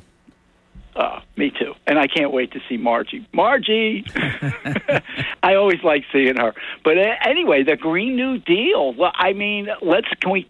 I want to talk about Florida a little bit, and then I want to talk about the real testosterone that's down there right now. That's the guys from the utility companies. Yeah. You know, the electric companies that are down there. Real men are down there, okay, to help. But, you know, if you have an electric car right now, I hope you got out. But, Harry, just think about that. If the people had to come from the tip of Florida in their electric car, and it was half charged, would they make it out of there? No, you wouldn't. You wouldn't make it out of there, but you would the old-fashioned way, wouldn't you? Yeah, I just thought I'd bring that up because I thought that was kind of common. Well, you got to build. You got to build everything into when they, they come up with these theories that have no chance in terms of application for it to be successful. You just have to bring up common sense, such as if all of this went into effect, and keep in mind, like seventeen or eighteen other um, states jumped right on board the California idea, including New Jersey. We signed on to it. We're not going to be anywhere near ready uh, within, first of all, in the next couple of years, a good chunk of this has to be true. A couple of years after that, something like two-thirds of it has to be in effect. And then right after that, all of it has to be in effect. We don't have the infrastructure. We don't have the amount of charging stations that you would need. I don't believe we have the ability to generate enough electricity to even do it. So they've they've actually come up with an idea that, as usual, sounds great, like everything else they talk about, like Inflation Reduction Act that actually increases inflation. And we could go, you know, all the Affordable Care Act, which became very unaffordable. We could go on and on with their language versus the reality of it. But we're nowhere near it. Look, I, I love, you know, I'm, I'm solar. I, I've I've had solar for a decade. Uh, I'm I'm I'm a believer, but it's a supplement. It, it's it's in addition to fossil fuels. We we've got to go with all of it. This is totally unworkable. And here's the sad thing: they know it, and they propose it anyhow. They propose a failed structure that they know we're not ready to handle. Can we switch subjects a little bit and go over to uh, Ukraine? Of course. And Russia? Yeah. Ukraine's doing very well at the moment. You know I'm a little bit older than you. Yeah. And so I want to get a little bit serious for your listening public. Oh, I appreciate that. And so, all right, so... So those few, uh, those we, few years that you have on me make you very serious. I understand. Well, now. Right now it does, okay. Because I'm going back to my J F K days. All right. When we had the, the, the, the missile crisis of Cuba. And yeah. I think you might, you know, in your history lessons, you've learned from that. And, and, and a lot of people, I don't think our youth know about that as much. Yeah, your your boy your boy was about uh, three years old at that time. Okay. So, and, and, and me, I was being told how to hide underneath my desk. Yeah, which would have done nothing. So with that being said, right now, okay, we had something happen over there with that pipeline that the United States might have been involved with, with Russia. And now we're talking about the next step. And so people are talking about, you're hearing it on the news from newscasters, but people, not from scientists, not nuclear scientists. Listen to me. The nuclear scientists are scared to death from the language that's coming out of the Pentagon and from some of these politicians and some of these newscasters. Believe me. Well, here's my feeling, Craig. My belief is as Putin becomes more and more desperate, and he will, because obviously this is not going well, and Ukraine's actually bringing it, bringing it to them, it's embarrassing. Even some of this land that Putin had these outrageous elections at gunpoint and made announcements, pronouncements of annexing them now as part of Russia, uh, Ukraine has already ta- taken back uh, some of that uh, supposed lost territory. They're winning right now. Well, I'm going to – I'm I, I, no, they're not winning. The United States is winning. Let's well, well, no, no. You got to look. Of course, without us, it would be over. And if we would have done more early, I think Ukraine could have won the thing by now. But they were put at a great disadvantage because we were not doing enough. No, look, literally, Ukraine is winning because they're fighting the war. You could say they don't want this to be the verbiage. You could say it's our proxy war. In other words, we're not directly fighting, but yet we're, we are, if you will. We're providing uh, the winning weaponry. But I, I have to give credit, though. Uh, Ukrainians are, they love their home. They do not want to be Russians. They're, they're committed to defeating Russia. Russia, they, they have their people watching YouTube videos, learning how to break their arms. How do you break your own arm uh, in Russia? So they don't have to serve, and people are leaving in big numbers. Uh, so I know when I said Ukraine, you, the Ukrainians are winning, you said, no, we are. Uh, both can be true. Well, Harry, my concern, you know, my concern is, is the things that, that Joe is doing. So when he took out that, that, that, that pipeline, okay. Yeah. yeah. And you know he did, and because the only ship that we have that happens to be able to do something like that happened to be in that area, and the United States was doing drills right there. So Putin knows that we took out his pipeline. Yeah. Now, do you think for a second that there's not going to be a retaliation? We keep on upping. Well, that's why Griner is still there and the other American. I mean, there's no – Putin has no desire at all. He hates always, even when he would cooperate strategically, he hates America. We're everything that, that he's appalled by. Uh, he's a K G B punk thug, uh, and I think he's going to get taken out by his own. I I probably don't disagree with you there, Harry, but right now in the United States, try to get yourself an iodine pill. Well, no, remember, there is a thing called mutually assured destruction, and that's still in effect. Because nobody wants to die, so that keeps everybody honest.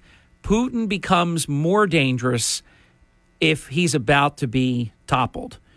Then he's capable, I believe, of anything, including firing off nuclear weapons. Right now, I don't think that's a calculus that's that's on the table, and and especially because he says it.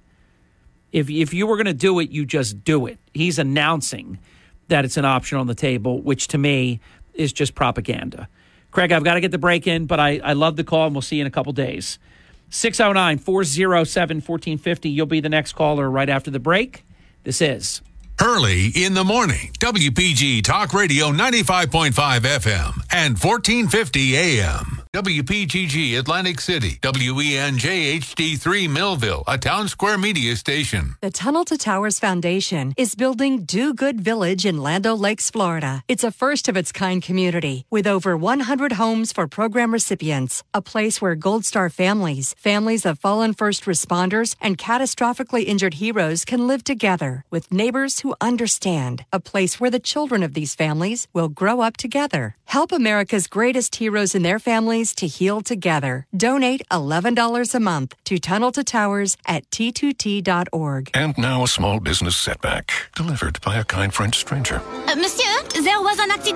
The windshield of your catering van is, uh, how do you say, kaput? But Progressive has an extensive network of repair shops. Now, we sing about the old days. Brave marin, revient de guerre. When things go wrong with your small business, it's comforting to know you have Progressive Commercial. Get a quote in as little as six minutes at progressive commercial dot com. Croissance for everyone! Progressive Casualty Insurance Company and affiliates. Coverage subject to policy terms and conditions. When you need to know, it's W P G Talk Radio ninety-five point five and the W P G Talk Radio app. Let me thank a guest listener for this very kind email, and I cannot, I don't think, verbalize strongly enough how much I appreciate your feedback.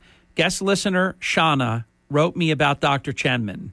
Good morning, Harry. Thank you for, thank you very, very much, two verys, for another excellent, all caps, referral. I had an appointment yesterday with Doctor Chenman. He was terrific. He diagnosed my dental issue with a knowledgeable professionalism and gentle kindness that allayed my concerns immediately.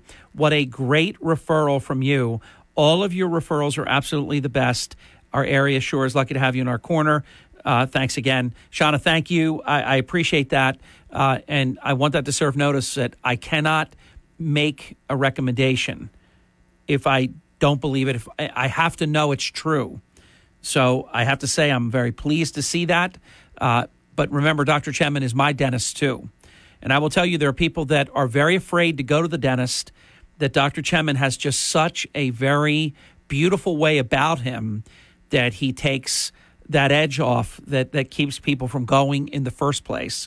And I will tell you, without mentioning names, that there was a patient that I recommended, and the patient was doing very bad. He was just completely stressed out.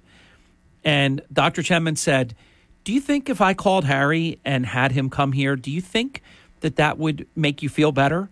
And the person said, yes, it would. And I I, I went. I went to the appointment. I said, you're good. I said, you're with the best. You are good to go. And this person needed to, to get things done, that w- he was letting them, you know, go because of his fear of the dentist. So, yes, I've, I've even I've even made house calls. Welcome to Hurley in the Morning. You're on the air. Thanks for calling in. Good morning, Harry. How are you? I am well. Is this Andra? It sure is. I apologize for calling that other number. That's no, no, no harm, no foul. How are you doing? I am fantastic, Harry. I am fantastic. Um, I just wanted to call in this morning to just share some thoughts. My head is spinning with um, so much going on in the city. And as always, I put out my disclaimer that by no means am I a politician, nor am I a puppet, as I was referred to not long ago. Yeah. Um, I'm just a person speaking out on behalf of the parents and the residents of Atlantic City who share their concerns with me regarding, first of all, their children. I am running for a school board seat.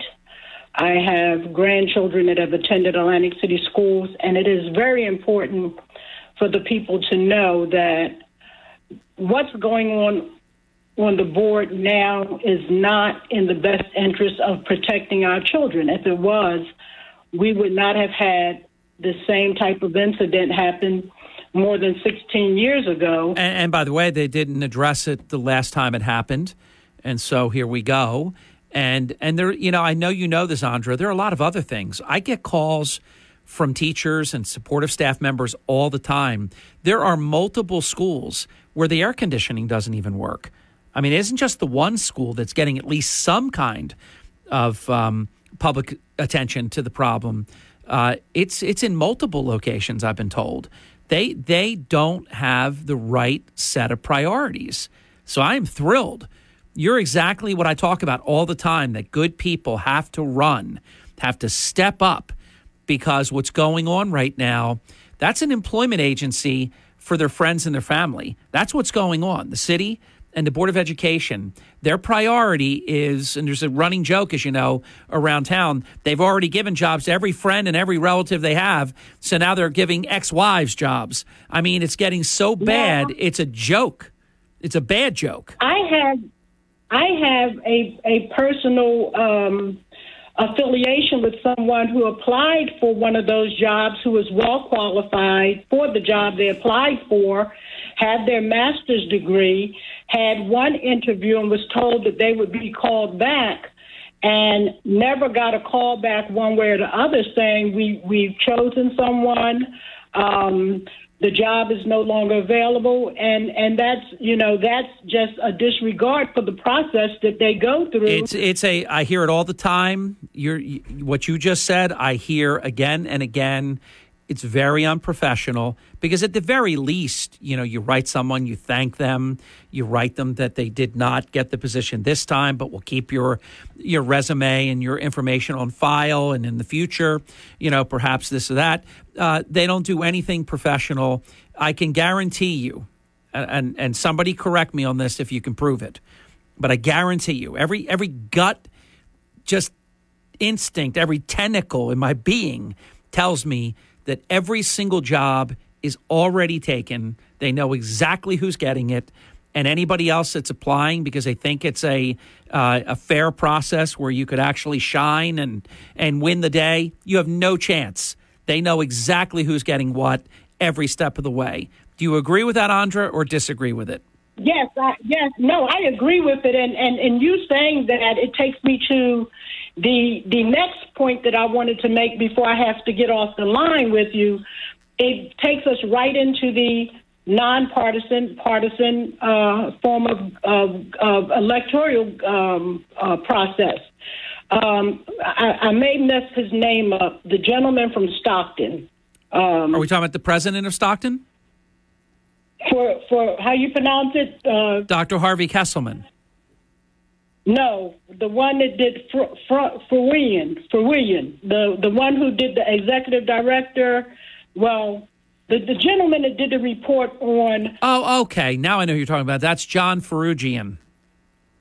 Yeah, that gentleman. Yes. He, you know, I read the article and I was kind of tickled because the pros and cons, the cons that he pointed out, Uh, just validates the pros of, of why we need to go back to nonpartisan. He yeah, talked- yeah. It looked like, I think they realize it's going to pass, and it looked like an attempt to try to make good look bad, bad look good. I was not impressed with that piece. I'm aware of it. Uh, I, I think that piece was extremely deceptive.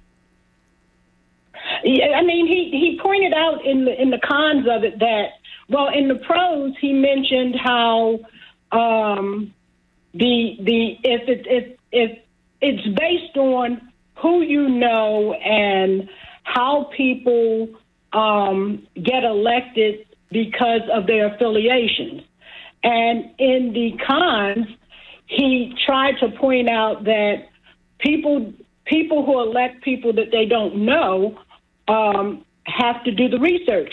Well, it's the same thing that he reported in the pros. If you don't know someone or you're running on the party line because of the, the political affiliations, he said in the cons that people running on the affiliate on the on the party line, they can get elected by uh, knowing someone. Yeah, it's exactly right. The the justification makes the case to vote yes. Yeah, exactly. I got you. Exactly. I, I got you. I read it. I saw it. And I laughed because I thought this is just completely deceptive.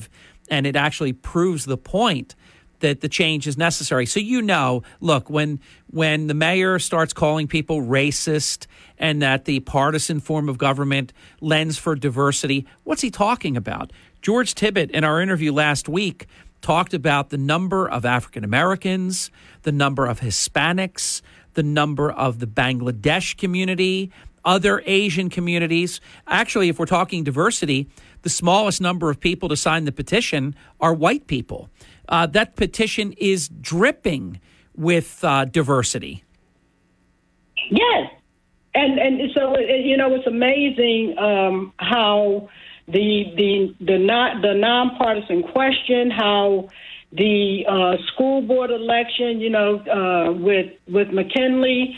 Um, I looked at that podcast, and by no means of my imagination would I have anyone uh, wanting anyone to represent my children, or even have an inkling to try to advise or mentor my children. Well, let me say this, because the music's playing us off. Brian Kilmeade is here, so he's got to take over the uh, the airwaves. We've got to go for now, but we're gonna we're gonna speak again and and several times at least prior to November eighth. But now I even have more to look forward to, because in addition to the ballot question, which I think is best uh, for citizens to have their their ultimate say and to take a lot of the politics. Uh, and the politics right now are just as bad as they've ever been, maybe the worst they've ever been in Atlantic City. But good people like you are on the ballot running for the Board of Education, and that's what Atlantic City needs. That board right now is under the control of Marty and Laquetta Small. That's not a good thing in the current environment. So we'll um, we'll talk again. Here is Brian Kilmeade. Have a great rest of